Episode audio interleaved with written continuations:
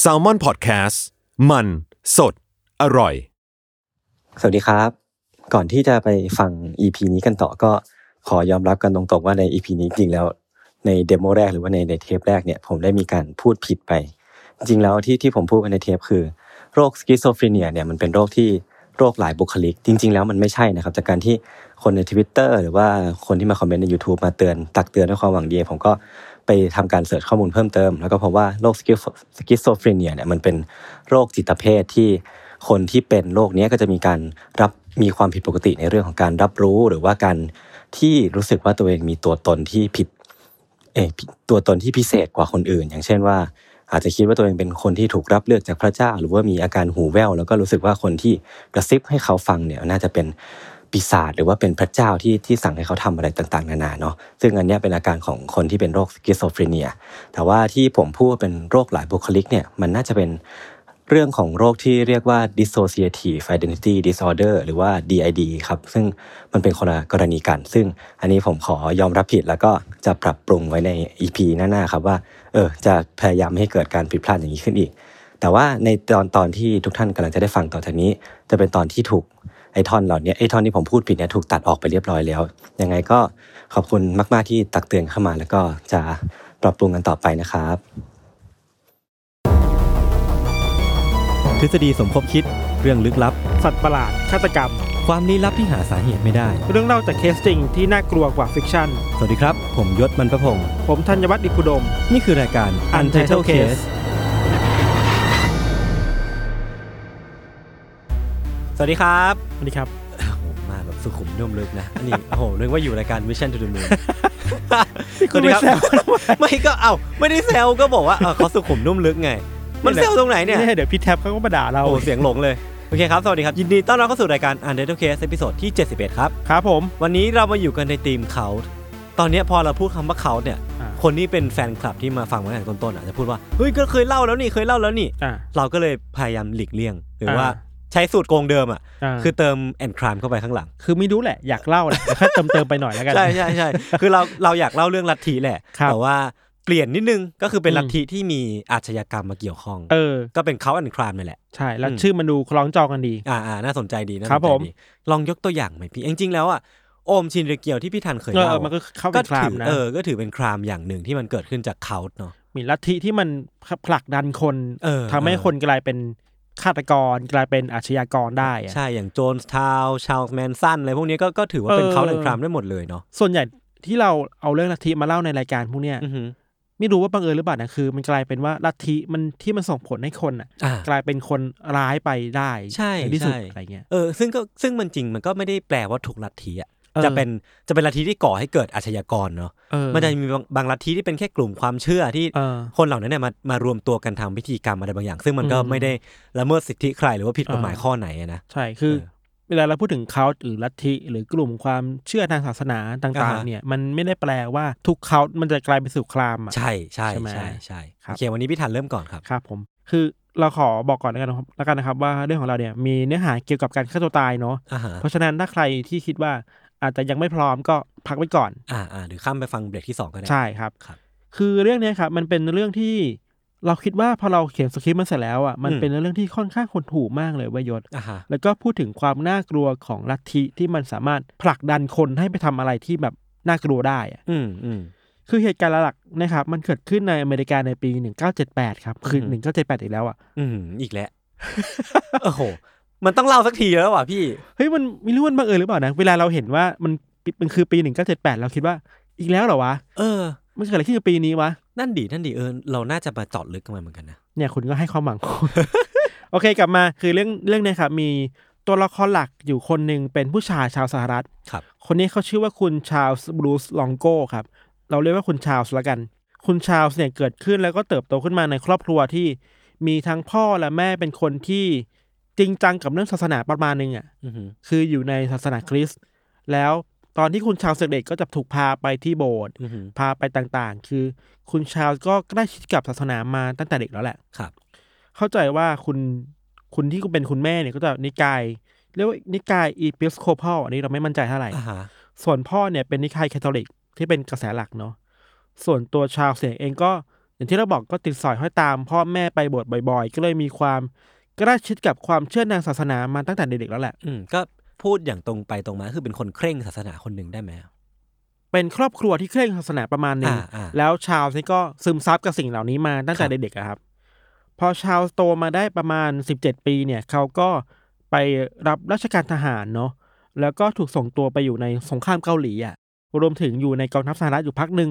ถึงแม้ว่าช่วงเวลาแบบนั้นน่ะมันจะเป็นช่วงเวลาสงครามมากเลยยศ แต่ว่าคุณชาวโศกว่ามันเป็นช่วงเวลาที่เขาอ่ะได้เจอเพื่อน ได้เจอมิตรสหายที่เคร่งศาสนาเหมือนกันน่ะ อืมได้เจอมิตรภาพ เออคือไปเจอคนที่มีความเชื่อคล้ายๆกัน อ่า อินกับศาสนาคล้ายๆกันในกองทัพอ่ะ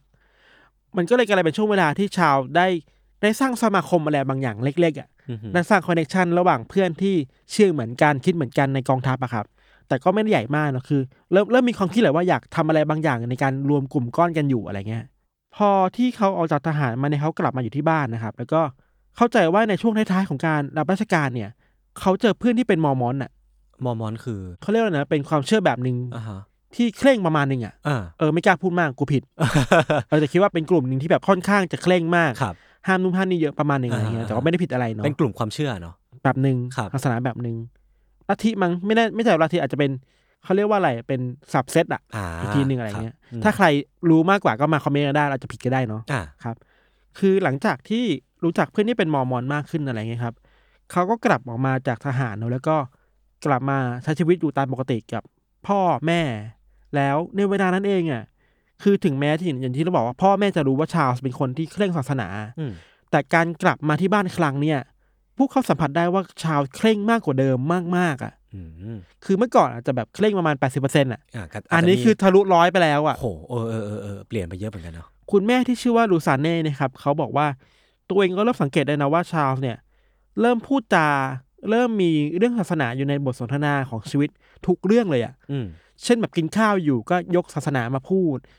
ดูทีวีอยู่แล้วยกยกศาสนามาพูดอะ่ะ คือเหมือนเอาความเชื่อมาอยู่ในชีวิตประจำวันไปแล้ว เออที่ขนาดที่พ่อแม่เคร่งนะยังคิดว่าเนี่ยมันเริ่มล้นเกินมากไปแล้วอ่ะ อ่าฮะ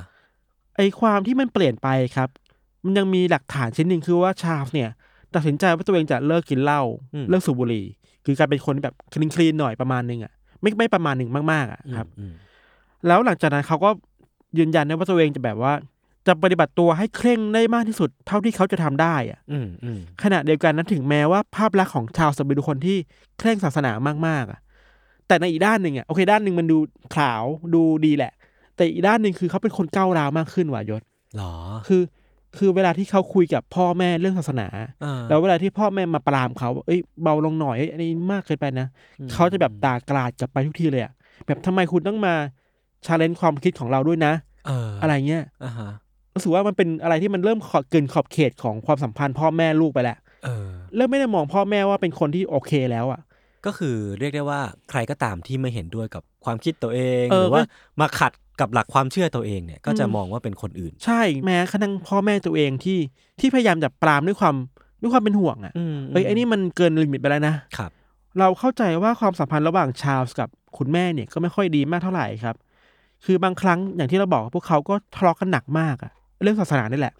มีครั้งหนึ่งที่ถึงขั้นที่ว่าในตอนที่ทะเลาะกันน่ะชาร์ลส์ตะโกนด่าแม่ไปเลยว่า อืม ไอ้ครอบครัวที่เขาอยู่เนี่ย สักวันเนี่ยครอบครัวเนี่ยจะตกนรกทางครอบครัวเลยเว้ย โอ้โห เพราะครอบครัวเนี่ยไม่เคร่งศาสนาเพียงพอแบบที่เขาทำอยู่อะ เชี่ย คือมันเกินมากไปแล้วเรื่อยๆนึกว่า เออเออ อิน เ มากเกินไปแล้วครับ อันนี้คือชีวิตในครอบครัวเนาะ อ่าฮะ ในอีกด้านหนึ่งอ่ะชีวิตของชาร์ลส์เองก็ได้รู้จักกับผู้หญิงคนหนึ่ง คนนี้ชื่อว่ามาจิตเอลิกสันครับ ครับ แล้วก็รู้จักกันเป็นแฟนกันสุดท้ายก็แต่งงานกันรักกันเนาะ เคมีของชาร์ลส์กับมาจิตเนี่ย เหมือนจะแบบไปกันได้ดีมากๆอ่ะ อืม คือไม่ว่าชาร์ลส์ทำอะไรมาจิตจะซัพพอร์ตตลอดอ่ะ อืม เช่น โอเคไปโบสถ์ใช่ไหมไปด้วย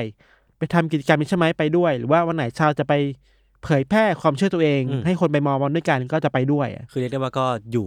ทุกย่างก้าวเนาะ เออเข้าใจได้ว่ามาจิตเองก็เปลี่ยนตัวเองมากลายเป็นมอร์มอนด้วยเหมือนกันอ่ะ ม คือพร้อมทำตามชาวสลอกคือรักไปแล้วอะไรเงี้ยครับ เราเลยน่าจะพูดได้ว่าชีวิตฐานะที่เป็นผู้ใหญ่แล้วของชาวเองอ่ะ ก็อยู่กับกิจกรรมทางศาสนาแบบเต็มที่มากเลยอ่ะ คือพอมีแฟนแล้วมีภรรยาแล้วอ่ะ แล้วภรรยาเอาด้วยอ่ะ ก็ทีนี้ก็โอเคแล้วแหละ คือไม่ต้องไม่ต้องแคร์พ่อแม่มากแล้วนึกออกปะ อืมอืม สามารถออกไปทำกิจกรรมตามที่ตัวเองต้องการได้แล้วอะ มีคนสนับสนุนเต็มที่เลย เออ แต่ในขณะเดียวกันในขณะที่เขาพยายามจะแบบชักชวนให้คนรอบข้างหรือคนในชุมชนต่างๆ เป็นมอร์มอนเหมือนเขาอะ่ะ ทางสมาคมของมอร์มอนเองในเมืองที่เขาอยู่อะ่ะ กลับมองชาวในสายตาที่ไม่ค่อยดีเท่าไหร่ คือชาวเข้าไปพัวพันกับเรื่องที่เกี่ยวกับการช่อโกงเงินอ่ะ เงินบริจาคต่าง ๆ อะไรเงี้ย เออเออ ทางสมาคมหรือทางโบสถ์เองเนี่ยก็คิดว่าเฮ้ยชาวที่มันไม่น่าใช่แล้วนะ มันมีความเฉาโฉบบางอย่าง มีความเฉาโฉบเรื่องเงินในการเอาเงินไปใช้ส่วนตัวหรือเปล่าอะไรเงี้ย า สุดท้ายทางโบสถ์หรือทางทางสมาคมนั้นก็เลย โอเค ไม่เอาด้วยอ่ะ อืม คือตัดความสัมพันธ์กับชาวไปเลยอ่ะ โอ้โห คือตัดเลยเหรอ ตัดแบบ เออ ตัดเลยใช่ไหม ออกไปเลยออกจากสมาคมไปเลยอ่ะ คือคิดว่าชาวมีความดำมืดของเรื่องการช่อโกงเงินอยู่อ่ะ เออ เหมือนว่าหน้าฉากของคุณชาวเนี่ยก็ดูเป็นคนที่ อ่ะมีใจรักในลัทธิมอร์มอน หรือว่าอะไรก็ตามเนาะ แล้วก็เคร่ง เคร่งศาสนาของตัวเองเป็นอย่างดี แต่ว่า ใช่ หลังฉากนั้นอ่ะ ใช่ มีความดำมือในการช่อโกงบางอ เรื่ ย่าง องการเงิน อยู่หรือ น่ะ เปล่า เออ เออ เรื่องผลประโยชน์ส่วนตัวค ครั รับ บ เรื่องราวมาเริ่มเข้มข้นหลังจากเนี้ยนายศหลังจากที่ชาวถูกตัดออกมาจากสมาคมอ่ะ เออเออ ชาวเองรู้สึกโกรธแค้นคนในสมาคมมาก เขาประนามด้วยซ้ำว่าคนในสมาคมเนี่ย คือไม่ใช่มอมอนที่แท้จริงอ่ะ อืม คือทำได้ไม่สุดเหมือนที่เขาทำอ่ะ เป็นเซตคำพูดเดียวกับที่เขาใช้กับพ่อแม่เลยปะ เออคือถ้าใครที่มาชาเลนจ์หรือใครที่มาไม่เห็นด้วยกับเขาอ่ะ เออ เขาจะมองว่าคนเนี้ยไม่ใช่ของจริงอ่ะ เออเออเออ เขาเองคือของจริงที่สุดอ่ะ น่าสนใจ แล้วนอกจากนั้นคือเขาประกาศด้วยนะว่า หลังจากเนี่ยถึงแม้ว่าเขาจะถูกตัดความสัมพันธ์แล้วอ่ะเขาจะออกไปทำกิจกรรมต่าง อืม ด้วยตัวเขาเอง อืม และจะไม่สนใจตามคำสอนที่มีอยู่แล้วอ่ะ อือหือ คือไปตั้งอะไรของตัวเองแล้วอ่ะ ก็คือไม่งอแล้ว ไม่งอแล้วจะทำแล้วก็ทำมันชันแล้วอ่ะ ครับ ฉันจะมีวิธีการจะมีเส้นทางตัวเองแล้ว โดยที่ไม่จำเป็นต้องเหมือนเหมือนกระแสหลักก็ได้อ่ะ เออ ไอเนี้ยมันเริ่มน่ากลัวมากขึ้นเว้ย ใช่ใช่ใช่ เพราะว่าเริ่มเริ่มหลุดจากเส้นทางของความเป็นมอมมอนที่แท้จริงอ่ะ ประเด็นคือ มันมาถึงตรงเนี้ยผมคิดว่าสิ่งที่ทำให้เขายังไม่ถลำไปสุดทางอะ อืม มันอาจจะเป็นเพราะหลักความเชื่อที่มันเป็นอ่าหลักสากลของหลักมอร์มอนอ่ะ แต่พอมันหลุดออกมาแล้วอะหลุดวงโคจรออกมาแล้วอะสิ่งที่มันเกิดขึ้นหลังจากนั้นอะน่ากลัว ถ้าจะทำจะเริ่มทำอะไรก็ได้ครับ อืมอืม ความน่ากลัวมันเริ่มมาเรื่อยๆเนาะจนมาถึงในปี 1970 ครับ ครับ ชาวสื่อที่อจริงชื่อว่าชาวบรูซลองโกเนี่ยเปลี่ยนชื่อตัวเองเว้ย อืม จากชื่อเนี่ยไปเป็นอิมมานูเอลเดวิด เอ็มมานูเอลเดวิด เหตุผลที่ใช้ชื่อนี้เพราะว่าอะไรรู้ป่ะเพราะเขาเชื่อว่าตัวเองอ่ะเป็นเดวิดหรือดาวิด อ่า ที่อยู่ในเรื่องราวในคัมภีร์ไบเบิลหรืออัลกุรอานน่ะ อ่าฮะ ที่ที่เขาเชื่อกันว่าเดเดวิดเป็นคนที่สามารถพูดคุยกับพระเจ้าได้ สื่อสารกับพระเจ้าได้ อืมอืม หรือบางทีชาวคิดว่าตัวเองอ่ะเป็นพระเจ้าด้วยซ้ำไปอ่ะ อือหือ คือเริ่มเริ่มมากขึ้นเรื่อยๆเนอะวะ อ่าอ่าอ่า เริ่มเหิมเกลิมอ่ะผู้หญิงนี้ก็ได้คือเริ่มเหิมเกลิมตัวเองเป็นศาสดาไปแล้วอ่ะ เออเออ หรือบางทีก็เป็นนักบุญอะไรเงี้ยคือ อนุมานตัวเองว่าเป็นอย่างนั้นไปแล้วอ่ะ เรียกได้ว่ายกยกระดับของความ เข้มข้น เขาเรียกว่า อะ คือเป็นบีอิงที่สูงขึ้นไปอ่ะ เออมากกว่าแค่คนเผยแพร่ศาสนา อ่าฮะ พูดได้ชัดเจนมากขึ้นก็คือว่าหลังจากที่โบสถ์ตัดความสัมพันธ์กับชาวไปแล้วอ่ะแล้วชาวจะกลายเป็นเดวิดเนาะใช้ชื่อว่าเดวิดเนาะเดวิดเองก็เริ่มที่จะทำอะไรตามอำเภอใจมากขึ้น อ่า เริ่มสร้างสมาคมของตัวเองมากขึ้น จากคนในชุมชนเก่าๆคอนเนคชั่นเก่าๆ ก็เอามาเกณฑ์กันน่ะให้มาอยู่ในแฟมิลี่เดียวกันนะครับยศ อืม ในตรงเนี้ยเขาบางทีนะ มันมีคนที่บอกว่า เขาไปไกลถึงขั้นที่บอกว่าตัวเองอ่ะเป็นตัวแทนของ Holy Spirit โอ้โห ตามคัมภีร์คือเป็นอะไรนะเป็นวิญญาณศักดิ์สิทธิ์อ่ะ ไป ไปแล้วคือสุดมากอะ อ่าฮะ เรื่องราวหลังจากนี้ก็เริ่มน่ากลัวมากขึ้นไว้ยคือเดวิดเองก็เริ่มเผยแพร่ความคิดตัวเองไปยังผู้คนเนาะ อืม แล้วก็มีการสร้างกลุ่มกลุ่มหนึ่งขึ้นมาชื่อว่า Family of David เว้ยเป็นเขาขึ้นมา อืมอืมอืม ครอบครัวของเดวิดอะแล้วทุกคนจะมารวมตัวที่บ้านแล้วก็มาพูดคุยเรื่องหลักคำสอนกัน อ่าฮะ ว่าเอ้ยมอร์มอนที่เขาจากมามันผิดพลาดยังไง ครับ คนนั้นคิดผิดยังไง เราเป็นดีคนดียังไงอะไรเงี้ยหรือแม้แต่ภรรยาของเขาครับมาจิตอะครับ มาจิตเองก็เปลี่ยนชื่อเป็นเรเชลเว้ย อืม เรเชลนี่คือเปลี่ยนเพื่อให้เข้ากับเรื่องราวของเดวิดตามพระคัมภีร์ด้วยอะ เชี่ยแต่คือทั้งคู่ก็ยังคงรักกันดีแล้วก็สนับสนุนกันดีถูกป่ะ เออ คือเห็นเดวิดเป็นแบบนี้แล้วอะ อ่าฮะ มาจิตคือที่เป็นแฟนก็พร้อม อ่า จะเปลี่ยนชื่อตัวเองเพื่อตามสตอรี่ของเดวิดด้วยอะ อ่าฮะ หลังจากนั้นนะครับพวกเขาก็อยู่ใช้ชีวิตกันแบบปกติเนาะ ครับ เดวิดกับเรเชลเนี่ยก็มีลูกกันทั้งหมดเจ็ดคน อืมเยอะเหมือนกันนะ โดยที่ผ่านมาในการเลี้ยงลูกของเดวิดอันเนี้ยดูแปลกมากและดูน่ากังวลมากคือว่าเดวิดเองเนี่ยเป็นคนที่ชอบออกคำสั่งลูกๆ และภรรยาให้อยู่ใน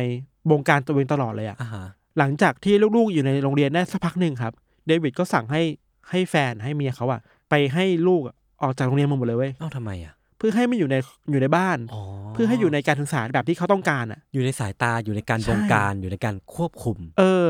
อยู่ให้ให้หนังสืออ่านตามที่เดวิดต้องการอ่ะ อ่ะฮะ ให้เชื่อในแบบที่เดวิดต้องการให้เชื่อ เออถ้าเป็นถ้าเป็นศัพท์ภาษาอังกฤษผมนึกถึงคำว่า manipulate เนอะ บงการ เออมัน ล้างสมอง อ่ะฮะ ล้างสมองจะดูโหดไปหน่อย บงการแบบจริงจังมากๆอะครับ ครับ นอกจากนั้นนะครับ ก็มีมีคนที่เล่ากันด้วยนะว่าเดวิดเองอ่ะก็เลือกที่จะย้ายบ้านของตัวเองตลอดเวลาเลยเว้ย อืม ถึงแม้เคยอยู่ในเมือง A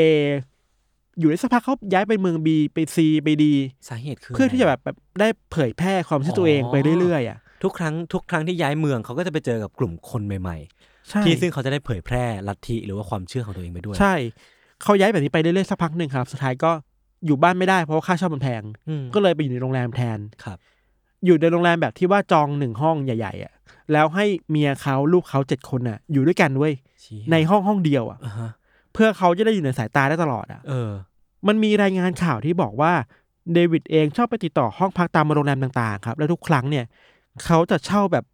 ระยะยาวอะ่ะ อือหือ แต่ระยะยาวแบบนี้คือว่าจ่ายเงินสดนะ ทุกวันอะ่ะ อืม ค่าเช่าหนึ่งวันอะ่ะก็จะเอาเงินสดตัวเองจ่ายออกไปจ่ายออกไปจ่ายออกไปอะไรเงี้ยครับ อืม พอมันต้องจ่ายไปเรื่อยๆอะ่ะปัญหาเกิดขึ้นแล้วว่าเงินไม่พออะ เออสักวันมันก็ต้องมีวันหมดอะเนาะ เออแล้วค่าเช่าโรงแรมมันก็ไม่น้อยอะ่ะ ครับ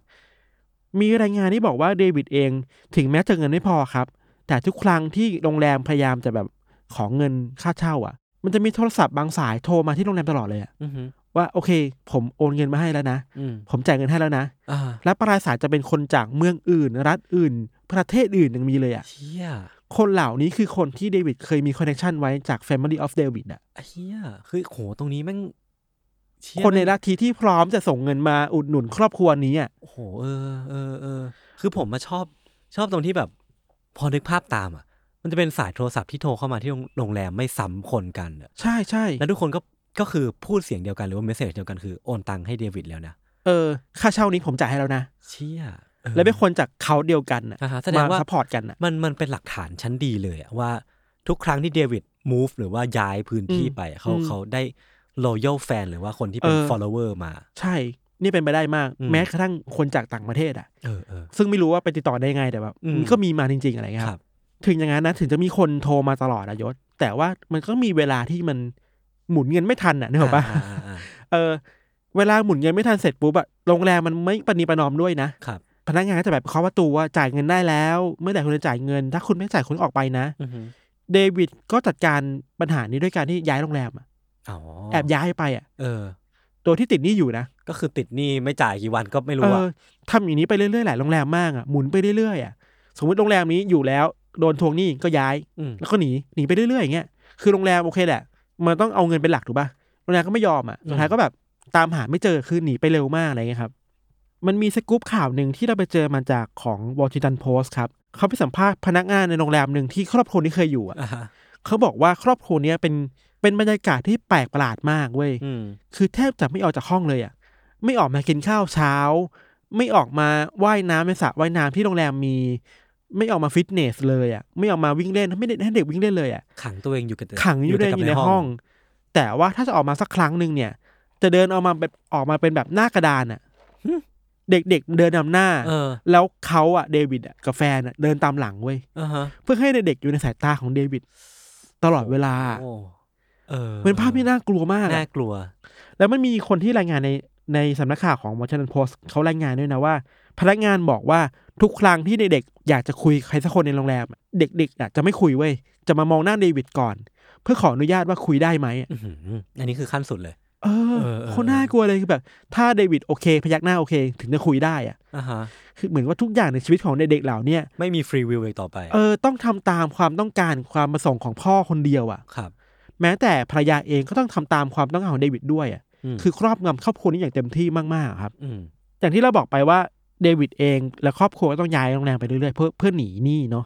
มีอยู่ครั้งหนึ่งในปีประมาณ 1974ถึง1975นะครับคือเป็นปีเลยอะมีครั้งนี้เขาแบบเขาอยู่โรงแรมนี้ได้ปีหนึ่งคือเงินมันหมุนมาได้อะ อืม แต่ว่าพออยู่ไปสักพักหนึ่งเงินก็เริ่มหมดแล้ว เหมือนตามรูปเดิมอะครับ ทีเนี้ยนอกจากที่มีสายโทรศัพท์มาจากเมืองนอก ที่มามาเติมเงินให้อ่ะพูดว่าเติมเงินแล้วกันเนาะ อ่า มาเติมค่าโรงแรมให้อะแล้วเนี่ยมันก็มีจากคนอื่นมาด้วย แต่ในเวลาเดียวกันเองครับ มันก็มีมีเรื่องราวจากคนในลัทธิด้วยกันเองอะ อือหือ ที่เริ่มตั้งข้อสงสัยแล้วว่าเฮ้ยเดวิดเนี่ยเอาเงินพวกเราไปทำอะไรปะวะ เออ มันเริ่มมีบางคนที่แบบ อ่าฮะ สงสัยอะ ถูกคิดขึ้นมา เออว่าเอ้ย เงินที่เราเอาไปให้เขาเนี่ยเขาเอาไปทำเพื่อ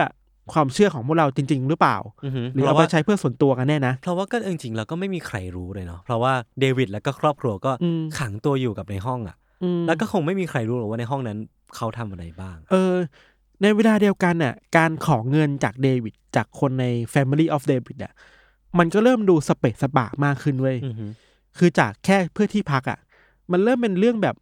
ขอซื้อเปียโนอ่ะ อืม เพื่อให้เพื่อให้เมียเขาได้เล่นในโรงแรมอ่ะ อืม มันเริ่มเป็นส่วนตัวมากๆอ่ะ เริ่มฟุ่มเฟือยแล้วกั เอน อแล้วมันก็เริ่มมีคนตั้งคำถามมาขึ้นเรื่อยๆแหละบางคน อืม มันคนก็ตัดความสัมพันธ์ไปเลยอะไรเงี้ยครับ ฮะ แต่ก็ยังมีแฟนมันธุ์แท้บางคนที่ยังยังอยู่อ่ะ ครับ หลังจากที่มันมีการวนลูปอย่างนี้ไปเรื่อยๆอะเริ่มสเปซสปะมากขึ้นเรื่อยๆครับมิตรสหายก็น้อยลงเนาะมันมีอยู่ช่วงหนึ่งที่เดวิดเข้าใจว่าครอบครัวเนี่ยถึงมามาถึงที่จุดที่ต่ำสุดแล้วแหละ อ่าฮะ คือหมุนไม่ทันแล้วจริงๆอ่ะ เออ แล้วก็เอาจริงๆมันเป็นเป็นเรื่องของคนที่แบบ ค่อยๆ ลีฟออกไปจากกลุ่มด้วยไปเรื่อยๆเรื่อยๆมันก็ยิ่งยิ่งหมุนเงินยากขึ้นเรื่อยๆนะ แล้วหนี้สินที่เกิดขึ้นตามโรงแรมต่าง อ่ามัๆมันก็เริ่มเข้าตัวมากขึ้นเรื่อย อือฮึ ๆ เริ่มตามหากันเจอมากขึ้นเรื่อยๆอะ อ่า เข้าใจว่าเหตุการณ์มันเริ่มพีคมากในประมาณปี 1978ครับคือเงินมันเริ่มหมดอ่ะ ครับ เดวิดเขาเนี่ยเริ่มตามหาความช่วยเหลือจากเพื่อนสนิทจริงๆแล้ว คื คือ อเพื่อนที่อยู่นอกแฟมิลี่เนี่ย เพื่อนเก่าเพื่อนตอนวัยเด็กอะไรเงี้ยเพื่อนเพื่อนๆก็สงสารก็โอเคก็ให้เงินยืมบ้าง ให้คำปรึกษาบ้าง ให้ให้ที่พักอยู่บ้างในบางครั้งนะครับ อืม มันมีครั้งหนึ่งในวันที่ 28 กรกฎาคมปี 1978 ครับ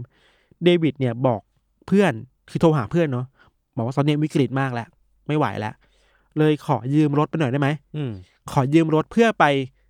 ไปตามหาบ้านหลังใหม่อะ อ่าฮะ ที่เขาอยากจะไปอยู่กับครอบครัว เพื่อนก็โอเค ไม่ได้คิดอะไรโอเคเอารถเราไปเลยนะเดี๋ยวเอากุญแจมาให้ เดี๋ยวคุณก็ขับไปหาโลเคชั่นใหม่ๆแล้วกันนะอะไรเงี้ยครับ อืม แต่ว่ามันไม่มีใครที่คาดคิดได้เลยเว้ยว่าไอการยืมรถครั้งนั้นน่ะ มันจะนำไปสู่อะไรที่แบบ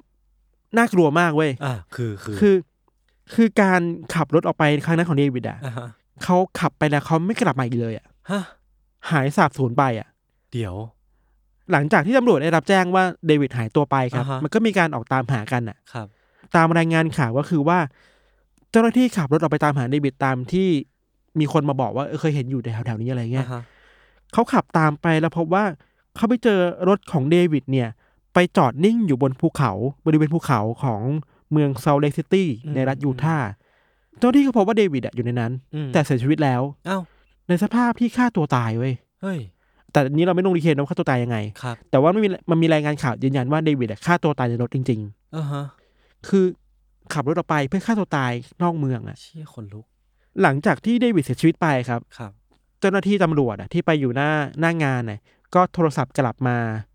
หาครอบครัวเดวิดที่อยู่ในโรงแรม อืม เมียเขากับลูกๆเจ็ดคนน่ะ อืม ความแปลกหรือความน่ากลัวประมาณหนึ่งความไม่รู้เราเราไม่เรียกว่าความอะไรดีอะคือ ผิดเพี้ยน เออแบบแบบหนึ่งคือ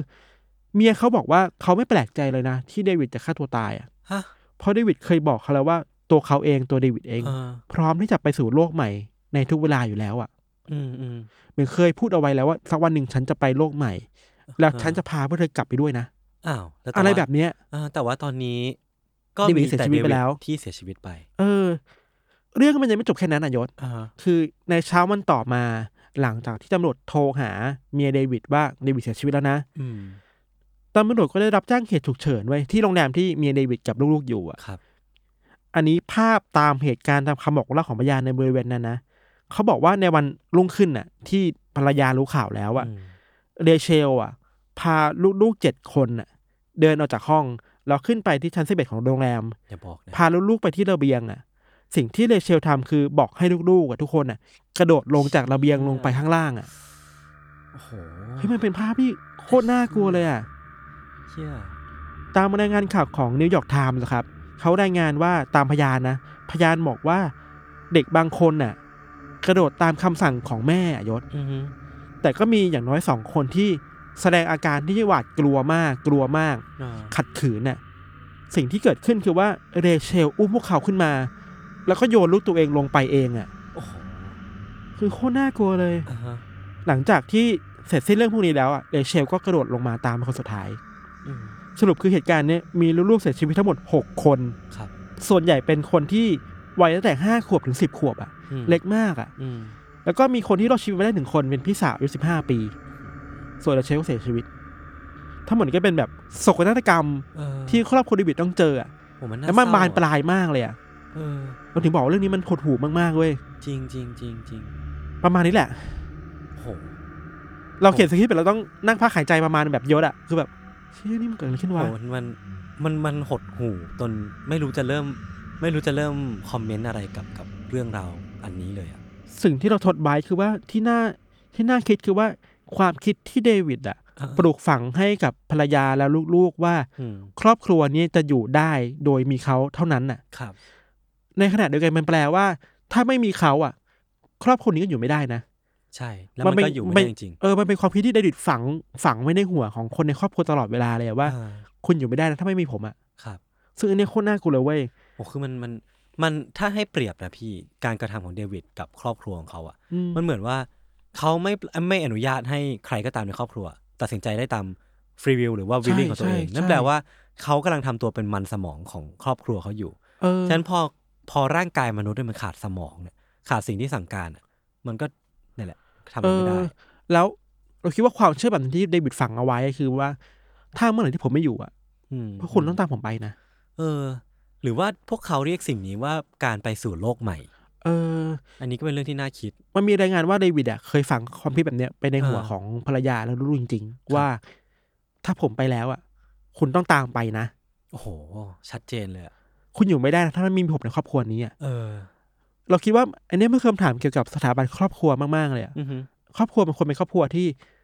ทุกคนมันเดินหน้าไปพร้อมกันเนาะ อืม มันไม่ไม่มีใครที่ควรเป็นคนที่ครอบงำใครอ่ะ ใช่ใช่ใช่ อำนาจมันควรจะ power มันควรจะแบบเท่าเท่าๆกันในในแนวระด้านมากที่สุดอ่ะ อันนี้คือแนวดิ่งมากในดิบิทสูงสูงสุดอ่ะ เออ แล้วภรรยาลูกอยู่ข้างล่างอ่ะ ท็อปดาวมาก เออท็อปดาวมากๆเลยมันน่ากลัวเว้ย เออมันควรครอบครัวมันควรจะเป็น อย่างน้อยมันก็เป็นการเคารพกันในฐานะมนุษย์ซึ่งกันและกัน แล้วก็ ใช่ คือหน้าที่หลักของครอบครัวคือการอยู่ด้วยกัน เออ เออแล้วก็คอยซัพพอร์ตคอยนู่นนี่ให้กำลังใจกันแต่ว่า ใช่ ก็คือไม่ก้าวไก่ายความเป็นมนุษย์ และความเป็นมนุษย์นั่นแหละก็คือการตัดสินใจด้วยตัวเองอะ ให้สิทธิเสรีภาพ เออ ในครอบครัวได้ได้เลือกชีวิตตัวเองอ่ะ ใช่ แต่นี่คือสิ่งที่เดวิดไม่อนุญาตให้มีในครอบครัวนี้อะ โอ้โห แล้วมันมันน่าคุยต่อถึงที่ว่าไอ้หลักความคิดของเดวิดเนี่ยมันที่มาของมันคือคือยังไงเขาถึงปักใจเชื่อได้หนักข นั่น นาด สิ อันนี้เราพยาว ะ ยามหารีเสิร์ชดูเว้ย เออ ไม่ค่อยมีบอกได้เลยว่าทำไมเดวิดถึงกลายเป็นคนที่มีความเชื่อแบบนี้ได้อ่ะ อ่าฮะ มีบางคนวิเคราะห์ว่าการไปสงครามอ่ะ มันฝังอะไรบางอย่างในสภาพ อืม จิตใจเดวิดเว้ย อืม เขาเรียกว่าเนี่ย PTSD ป่ะ ไม่แน่ใจ ไม่แน่ใจเดี๋ยวคิดว่าสงครามมันอาจจะเอฟเฟกอะไรกับเดวิดมาก็ได้อะ เเเป็นเป็นแบบเป็นทรมาขั้นรุน เอ แร อง เป็นทรมาที่ทำให้คนมีสุขภาพจิตเปลี่ยนไปความคิดเปลี่ยนไป อ่า หรือเขาไปเจออะไรมาในสงครามหรือเปล่า อัน อะ นี้ก็ไม่มีใครรู้ เออมันไม่มีใครมีมีมันเป็นทฤษฎีหนึ่งที่วิเคราะห์กันอยู่อะครับ าฮะ อีกเรื่องหนึ่งที่คิดว่าน่าคุยคือว่าเรื่องลัทธินี่แหละ อืม คือเวลาเราพูดว่าลัทธิอะเรามักมีภาพว่าลัทธิเป็นภาพใหญ่ๆโตๆโอมชิลิเกียว ใช่ โจนส์ทาวอะแต่นี่มันไม่ใหญ่มาก เป็นแฟมิลี่ เป็นเซอร์เคิลที่ไม่ใหญ่มาก อือฮึ แต่มันเอฟเฟกตีฟมากเลยนะ ใช่ ในแง่ไม่ดีนะ ใช่ แต่มันทรงพลังมากเลยนะในการครอบงำทั้งความคิดของคนใน Family of David รวมถึงเอาความคิดเนี่ย ไปครอบงำคนในครอบครัวอีกต่อหนึ่งอะ อือฮึ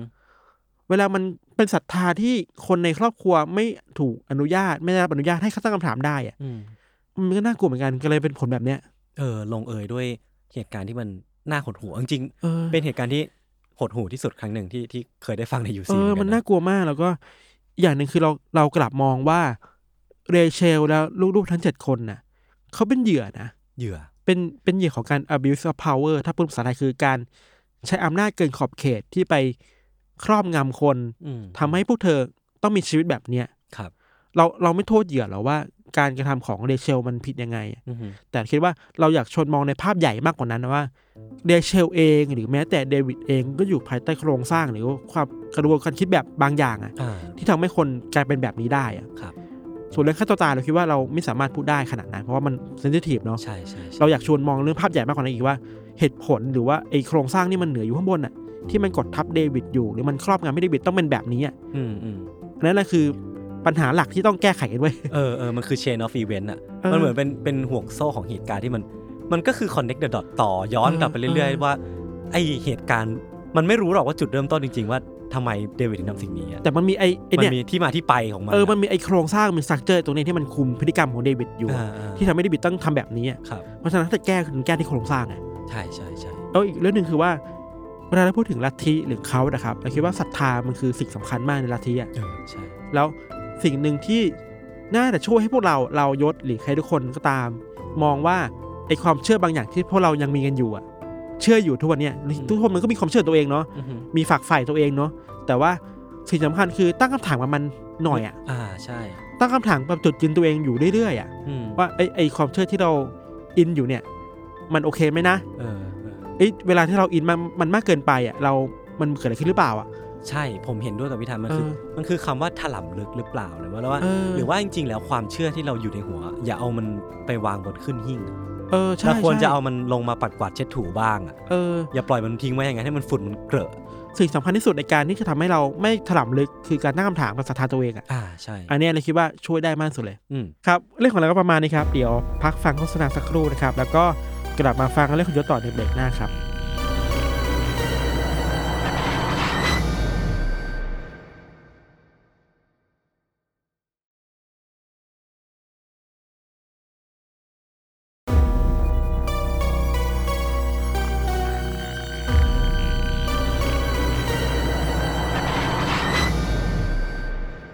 โอเคครับ ก็กลับไปอยู่ในเบรกที่ 2 ของรายการ u n t e r Case เอพิโซดที่ 71 นะครับ ยังคงธีมความหดหู่ ครับ คือเรื่องของผมเนี่ยจริงๆ แล้วมันมีความคล้ายคลึงกับของพิธันประมาณนึงอ่ะ หรอ เออคือคือไม่ใช่ในเรื่องของความหดหู่เนาะแต่ว่า อืม มันเป็นเรื่องของกิมมิคบางอย่างละกันในเรื่องเล่า อืม หรือว่าเอลิเมนต์บางอย่างในเรื่องที่มันอ่าโอเคมันมีความซ้อนทับบางอย่างอยู่เหมือนกัน หนึ่งเก้าเจ็ดแปดป่ะ ไม่ใช่ไม่ ใช่ นี่เดี๋ยวก่อนก่อนที่จะเล่า คือผมอยากให้ทุกคนลองเสิร์ช Google พบว่า The Family แล้วก็แอนแฮมิลตัน แอนแฮมิลตัน ครับ จริงๆ พี่ทันลองดูรูปที่ผมเปิดก็ได้ แต่ว่าทุกคนที่ฟังอยู่ตอนนี้ที่บ้านเนี่ยอยากให้ดูรูปนี้ไปพร้อมๆกันนะครับมันจะเป็นรูปพี่ทันลองอธิบายรูปนี้ให้คนฟังฟังหน่อยดิ เป็นรูปเด็ก ๆ ที่ยืนเรียงถ่ายรูปกันเป็นพอร์เทรตป่ะ อ่าอ่า แล้ ใช่ วก็มี ใช่ แม่ชีเหรอ ไม่ใช่แม่ชีใช่ไหม ไม่ใช่ไม่ใช่ คือคือทั้งหมดเนี่ยก็เป็นเป็นเด็กกลุ่ม แต่ กลุ่ม แต่ หนึ่ ง ง ชุด อะ เหมือนกัน ใช่ พวกเขาจะแต่งชุดเหมือนกัน บางคนก็ย้อมผมสีบลอนด์ เห รือบางคนก็มี ใส่เสื้อขา ผมสีวดำ น้ำตาล แต่ว่าส่วนใหญ่แล้วก็จะแต่งตัวคล้ายๆกันนะก็ อ่ายื ยืนเรียงกันเหมือนเป็น Family Photo อ่ะพี่ เออ แต่บรรยากาศมันดูแปลกๆนะ อืม อันนี้ อันนี้ยังไม่สปอยแล้วกัน เดี๋ยวจะเปิดด้วยรูปนี้แล้วผมจะค่อยๆเล่าไปนะครับ ครับ มันคือภาพของเด็กส่วนหนึ่งที่ถูกถ่ายในปี 1987 ครับ อืม คือเด็กเหล่านี้อาศัยอยู่ในรวมกันในบ้านพักย่านแม่น้ำเอลดอน แถบเทือกเขาอัลไพน์รัฐวิกตอเรียออสเตรเลียครับ พวกเขาเนี่ยอย่างที่บอกว่าอยู่ในบ้านหลังเดียวกันเนาะพวกเขาทั้งหมดก็คือถูกเลี้ยงดูโดยกลุ่มคนที่พวกเขาเนี่ยตั้งชื่อว่าหรือเรียกเรียกว่าอันทีสก็คือแบบนานา อันที่ เออเออเออ อ่า ซึ่งจะอันตี้เหล่าเนี้ยก็จะคอยตื่นแต่เช้าแล้วก็พาเด็กๆ เหล่าเนี้ยครับทำกิจวัตรประจำวัน ก็ตื่นมาสิ่งแรกที่ทำคือเล่นโยคะอ่าเล่นโยคะเสร็จปุ๊บก็นั่งสมาธิ นั่งสมาธิเสร็จปุ๊บก็ไปเรียนหนังสือ แล้วก็จะวนลูปอย่างนี้ยครับ เรียนหนังสือเสร็จปุ๊บก็ไปทำโยคะต่อ แล้วก็นั่งสมาธิ แล้วก็เรียนหนังสืออีกรอบหนึ่งทำกันบ้านอีกรอบหนึ่งแล้วก็ ครับ เข้านอน ชีวิตของพวกเขาเนี่ยก็วนลูปอย่างเงี้ยพี่ก็เป็นระบบระเบียบเรียบร้อยดีเนาะ นอกจากกิจวัตรที่มันเหมือนเดิมทุกวันเนี่ยครับ พวกเขาก็ยังแต่งตัวเหมือนเหมือนๆกัน อย่างที่เห็นในรูปเมื่อกี้เลย อืมอืมอืม แล้วก็ตัดผมทรงเดียวกัน ย้อมสีทรงย้อมสีสีเดียวกัน อืม แล้วก็ถูกเลี้ยงดูมาเหมือนเหมือนๆกัน หรือว่าคล้าย ๆ กัน อืม ทั้งหมด 28 คนนะครับที่อาศัยอยู่ในบ้านหลังเดียวกันเนี่ยแหละ ถูกบอกว่าพวกเขาเนี่ยต่างมีแม่คนเดียวกันที่ชื่อว่าแอนแฮมิลตันไบน์ เด็กๆ ทั้งหมด 28 คน 28 คนมีแม่คนเดียวกัน ชื่อว่าแอนแฮมิลตัน ซึ่งจริงไม่จริงไม่รู้ อ่า โอเค เฮ้ยจะมาสงสัยตอนนี้ดิ คือเพื่อที่เราจะตอบได้ว่าเธอคือใคร และทำไม อ่าอ่า แอนแฮมิลตันเนี่ยถึงมีลูกหรือว่าครอบครัวใหญ่เช่นนี้อ่ะ ครับ เราอาจจะต้องย้อนกลับไปดูชีวิตของคุณแอนแอนแฮมิลตันก่อนนะครับ ครับ ชื่อแรกของของคุณแอนนะครับคือชื่อว่าเอเวอร์ลินเอ็ดเวิร์ดครับ คือเธอเนี่ยเกิดในปี 1921 ในเขตที่มันเป็นบริเวณทำฟาร์มอ่ะแล้วก็ อืม ห่างออกมาจากตัวเมืองเมลเบิร์นประมาณ 2 ชั่วโมง ม ก็คือไม่ได้อยู่ในเมืองสักเท่าไหร่อยู่อยู่ในแถบชานเมืองซะมากกว่านะครับ คือแม่ของคุณเอเวอร์ลินเนะครับมีชื่อว่าฟลอเรนซ์วันหนึ่งในขณะที่เอเวอร์ลินเนี่ยยังคงเป็นเด็กอยู่นะเป็นเด็กตัวกระจ้อยเลยนะ ม คุณฟลอเรนซ์เนี่ยซึ่งซึ่งเป็นแม่เนี่ยครับจู่ๆเนี่ยก็จุดไฟเผาผมตัวเองกลางถนนน่ะ เดี๋ยวนะ เผาทั้งหัวเลยเหรอ เผาทั้งหัวเลยจู่ๆก็ลุกขึ้นมาเผา อ่า ผมตัวเองกลาง อ่า ถนนเนาะ อ๋อ เหตุการณ์นี้นะครับทำให้คุณคุณฟลอเรนซ์เนี่ยถูกวินิจฉัยว่าเป็นโรคสกิสโซฟรีเนีย ก็คือเป็นโรคทางจิตเวชโรคหนึ่งนะครับ แล้วก็ถูกส่งไปที่โรงพยาบาลจิตเวชจนกระทั่งเธอเนี่ยเสียชีวิตในอีก27 ปีต่อมา ครับ ก็คือเธอมีแม่ที่เป็นสกิสโซฟรีเนีย อืม แล้วก็แทนที่เอเวอร์ลินเนี่ยครับจากการถูกส่งเข้าไปอยู่โรงพยาบาลของคุณแม่เนี่ยแทนที่เธอจะได้อยู่กับพ่ออย่างปิติสุขเนาะ อืม แต่ว่าตัวคุณพ่อของเธอเองเนี่ยก็ทำอาชีพรับจ้างเกี่ยวกับทางรถไฟอะที่มันต้องเดินทางไปตามสถานีต่างๆ หรือว่าตามไปตามเมืองต่างๆ เรื่อยๆอะทำให้วัยเด็กอะแทบจะไม่มีวันไหนที่เธอได้อยู่กับพ่อเลย จนเธอต้องไปอยู่ที่บ้านเด็กกำพร้า หรือว่า foster home แล้วก็ไปอยู่สถานรับเลี้ยงเด็ก แล้วก็มีครอบครัวมารับเลี้ยงอุปถัมภ์ไป เธอก็เลยมีวัยเด็กที่ไม่ได้วิโสวิเศษวิโสนักเลยพี่ก็คือเป็น อืม เป็นคนที่มีวัยเด็กที่ไม่ค่อยราบรื่นคนหนึ่งเลยก็ว่าได้นะครับ อืม ปมครอบครัวที่มันไม่สมบูรณ์เนี่ยมันคล้ายเป็นบาดแผลที่มันเว้าแหว่งในจิตใจของคุณแอนแฮมิลตันพอสมควรทำให้เมื่อเธออายุได้ 20 ปีเนี่ยเธอก็ได้ทำการเปลี่ยนชื่อจากเอเวอร์ลินเป็นแอนแฮมิลตัน อ่า แล้วก็แต่งงานกับชาวนาหนุ่มคนหนึ่งที่เธอเจอขณะทำฟาร์มอยู่ เอาจริงๆผมพอพยายามเสิร์ชดูว่าสาเหตุอะไรที่ทำให้เธอตัดสินใจเปลี่ยนชื่อเนาะ อืม แต่ก็ไม่พบ มันอาจจะเป็นทรมาหรือว่าเป็นแค่การรู้สึกว่าเอออยากจะ coming of age อะไรบางอย่าง จะ อยู่ จะ ก็ เป ได้ ลี่ยน นะ ตัวตนอะไรบางอย่าง เออ นี้ไหม เออเออคือเธอเนี่ยครับอยากมีครอบครัวกับสามีมาก ครับ มากแบบมาก ๆ เลยนะ ขณะที่ว่าจริง ๆ ตอนนั้นมันเป็นช่วงสงครามโลกครั้งที่สอง อืม สามีของเธอเนี่ยจริง ๆ แล้วอ่ะจะต้องไปร่วมรบ แต่ว่าคุณแอนแฮมิลตันเนี่ยบังคับไม่ให้สามีไปร่วมสงครามโลก เพราะว่า อืม เธออยากที่จะอยู่กับเขา อ่า แล้วก็สร้างครอบครัวไปด้วยกัน อ่า แต่ว่าสุดท้ายแล้วอ่ะสามียังไงก็ต้องไปอยู่ดีพี่ไม่งั้นเป็นการผิดกฎหมายเนาะสามีก็เลยต้องตัดสินใจแล้วก็ยอมจำใจไปร่วมกับสงครามโลก หลังจากนั้นนะครับเมื่อสงครามมันสิ้นสุดลง แล้วก็จนเวลามันดำเนินมาถึงปี 1955 มันก็ถึงเวลาที่คุณแอนเนี่ยจะสร้างครอบครัวที่เธอฝันไว้ได้สักที คือมันอาจจะเป็นเรื่องของปมในวัยเด็กอะที่ว่าเธอมีครอบครัวที่ไม่สมบูรณ์ พอมาถึงวัยที่เธอมีลูกได้ มีครอบครัวได้ อืม แล้วก็พร้อมทุกอย่าง เธอก็อยากจะมีครอบครัวที่มันสมบูรณ์สักทีหนึ่งอะอืม ในช่วงนั้นนะครับ เธอก็ตั้งท้องลูกคนหนึ่งกับสามีคนนี้นี่แหละ แต่มันก็มีข่าวบางซอสที่ผมไปหาเจอมาบอกว่า เธอน่าจะประสบเข้ากับอุบัติเหตุอะไรสักอย่าง หรือว่าเจอกับเหตุการณ์อะไรบางอย่างที่ทำให้เธอต้องแทงลูกคนนั้นไป อืม แล้วก็ไม่ได้คลอดเขาออกมา แต่ว่าเธอก็ยังไม่ไม่ยอมแพ้ต่อชะตากรรมอะพี่ทัน ด้วยการคุยกับสามีว่า เออ ไม่มีลูกไม่ได้ไม่เป็นไร ก็คืออ ม จะไปรับลูกบุญธรรมมาเลี้ยงแทน อุปการะเด็ก เออ ม อุปการะเด็กมาเลี้ยงแทน แต่ว่าหลังจากคุยกันเรื่องเนี้ยได้ไม่นานนะพี่ทัน อืม สามีของเธอก็เสียชีวิตลงจากอุบัติเหตุรถยนต์ อ่าแต่ก็อยู่คนเดียว เออ ก็คือเพิ่งคุยกันหยกๆเลยอะว่า เอ้ย เดี๋ยวเราไปรับเลี้ยงลูก เออเอออุ อุปการะเด็กมาเลี้ยงกันนะ เออ หลังจากนั้นอะไม่นานไม่กี่วันอะก็เสียชีวิตลง สามีเธอก็เสียชีวิตลง ไอ้ภาพฝันนี่แบบ เออ มัน คา มั ด น หวังไว้มันก็ไม่ได้เกิดขึ้นจริงๆ มันพังทลายไปแล้วรอบหนึ่งตอนที่ เออ สามีเธอต้องไปเข้าร่วมสงครามโล เอก อเออ แล้วพอกลับมาเธอตั้งท้อง เธอแท้งลูกมันพังลงอีกรอบหนึ่ง เออ และครั้งเนี้ยน่าจะเป็นครั้งที่ทำให้โครงสร้างบ้านหรือว่าโครงสร้างจิตใจของเธอมัน เออ ล่มสลายลงมาอย่างไม่มีชิ้น เหมือน ดีเลย เจอเจอหลายๆละลอกมาเรื่อยๆ ใช่ เนอะ ใช่ใช่สิ่งที่จะเยียวยาหรือว่าต่อเติมชีวิตหรือว่าจิตวิญญาณของเธอได้ ให้กลับมาเป็นตัวเป็นคนเป็นเป็นผู้เป็นคนอีกครั้งหนึ่งครับพี่ทัน หลังจากนั้นนะมันคือโยคะ คือเธอได้รับการแนะนำหรือว่า introduce ให้ให้รู้จักกับสิ่งที่เรียกว่าโยคะ อืม ซึ่งในยุคนั้นนะครับมันเป็นมันเป็นสิ่งที่กำลังมา อืม มันเป็นเทรนด์ในตอนนั้นเลย มันเป็นเรื่องของ body and mind หรือว่า อืม spiritual หรือว่าการทำบางอย่างเพื่อเพื่อทำให้จิตใจของตัวเองยกระดับขึ้นอะไรเงี้ย อืม เออ การฝึกโยคะหลังจากนั้นนะพี่ทัน มันไม่ใช่เพียงแค่ว่าช่วยเธอลืมเรื่องราวในอดีตที่มันแสนปวดร้าวได้อะ อืม แต่ว่าเธอยังพบว่าโยคะเนี่ยช่วยให้พลังในจิตวิญญาณของเธอมันตื่นขึ้นมา อืมอืม คือมันเริ่มเป็นการพูดถึงบางอย่างที่ไม่ใช่วิทยาศาสตร์แหละจะเป็นเรื่องของจิตวิญ จิ ญาณตวิญญาณ ครับ แต่ว่าด้วยรูปลักษณ์หน้าตาแล้วก็เสน่ห์แล้วก็วิธีการพูด ผสมผสานด้วยความความรู้ทางด้านศาสตร์วิชากับปรัชญาทางด้านตะวันออกกับพิธัน ม ก็คือปรัชญาทางด้านบุติซึมนี่แหละ หรือว่าศาสนา พุทธ พุทธอย่างเราอ่ะ อ่า เธอเธอมีความรู้เรื่องประวัติของสิทธัตถะเออเธอ พ ก็ ระพุทธเจ้า เออว่าแบบเอ้ยกว่าที่พระพุทธเจ้าจะตรัสรู้ได้เขาผ่านอะไรมาบ้างนะ มม แล้วเธอก็เอาความรู้พวกเนี้ยไปเล่าให้กับคนในคลาสโยคะฟัง อืม ซึ่งพอเธอมีโอกาสได้กลายเป็นครูฝึกโยคะ อืม เธอก็เอาเรื่องเนี้ยไปเล่าให้กับคนนู้นคนนี้ฟัง ม กลายเป็นว่าเสน่ห์ทั้งหมดอ่ะมันมันหลอมรวมหรือว่ามันก่อให้เกิดคนที่เป็นผู้ติดตามเธอ เยอะ มี พอสมควร follower ขึ้น ใช่ใช่ใช่เธอเนี่ยเริ่มกลายเป็นศูนย์รวมจิตใจของเหล่าภรรยาชนชั้นสูงอ่ะที่มาเข้าร่วมคลาสโยคะนี้พี่ทัน อ่า แต่ว่าทั้งหมดทั้งมวลอ่ะเหล่าภรรยากลุ่มเนี้ยมีจุดร่วมกันคือมีชีวิตแต่งงานที่ไม่ค่อยแฮปปี้เว้ย า เออคือ มีชีวิตแต่งงานที่แบบเอ้ยเหมือนจะดีนะ เพราะว่า อ่า ได้แต่งงานกับ อ่า คนรวย มียศถา อ่ มี อ่าอ่า มีเงินทอง แต่ปรากฏ อ่า ว่าชีวิตแต่งงานของพวกเขา มันไม่ราบรื่นอะ อ่ เขาทะเลาะเบาะแว้งกับสามีบ่อยครั้งอ่ะ เออ แล้วกลายเป็นว่าคนที่มีปัญหาเหล่าเนี้ยจะมาเชื่อหรือว่า ตัดสินใจติดตามความเชื่อของคุณแอนแฮมิลตัน โดยสาเหตุที่ว่าเธอน่าจะเป็นคนที่ช่วยทำให้จิตใจของพวกเธอมันมันมันกลับมาสงบอะหรือว่ากลมกล่อม อ่า ได้อีกครั้งหนึ่งอ่ะ เหมือนเหมือนว่าเป็นคนกลุ่มที่เข้าใจกันและกัน เออ เข้าใจกันและกัน เออ ได้ง่ายที่สุดปะ ใช่ใช่ มีบาดแผลเหมือนกันเข้าใจ เพราะว่า ปัญหาของกันและกัน ถูกต้องเพราะว่าตัวเธอเองก็ผ่านประสบการณ์ที่ไม่ดีเกี่ยวกับ อ่า ครอบครัวมาเหมือนกัน อ่า เออกลายเป็นว่าการที่มีเหล่าภรรยาของชั้นสูงอะมาติดตามเธอ เธอไม่ได้บอกให้พวกเขาติดตามเฉยๆนะ ม เธอบอกให้พวกเขาเนี่ยอย่าร้างกับสามี า เพื่อมาติดตามเธอด้วยซ้ำอะ ครับ ซึ่งในสมัยนั้นนะครับเท่าที่ผมไปหาข้อมูลมา เหมือนการหย่าร้างกับสามีในช่วงเวลานั้นมันมันมันยังไม่ได้รับการยอมรับสักเท่าไหร่ ครับ ในช่วงที่สังคมมันยังเป็นชายเป็นใหญ่อยู่นะ การหย่าร้างเท่ากับว่าผู้หญิงอะทรยศต่อผู้ชาย เออ เออและกลายเป็นว่าถ้า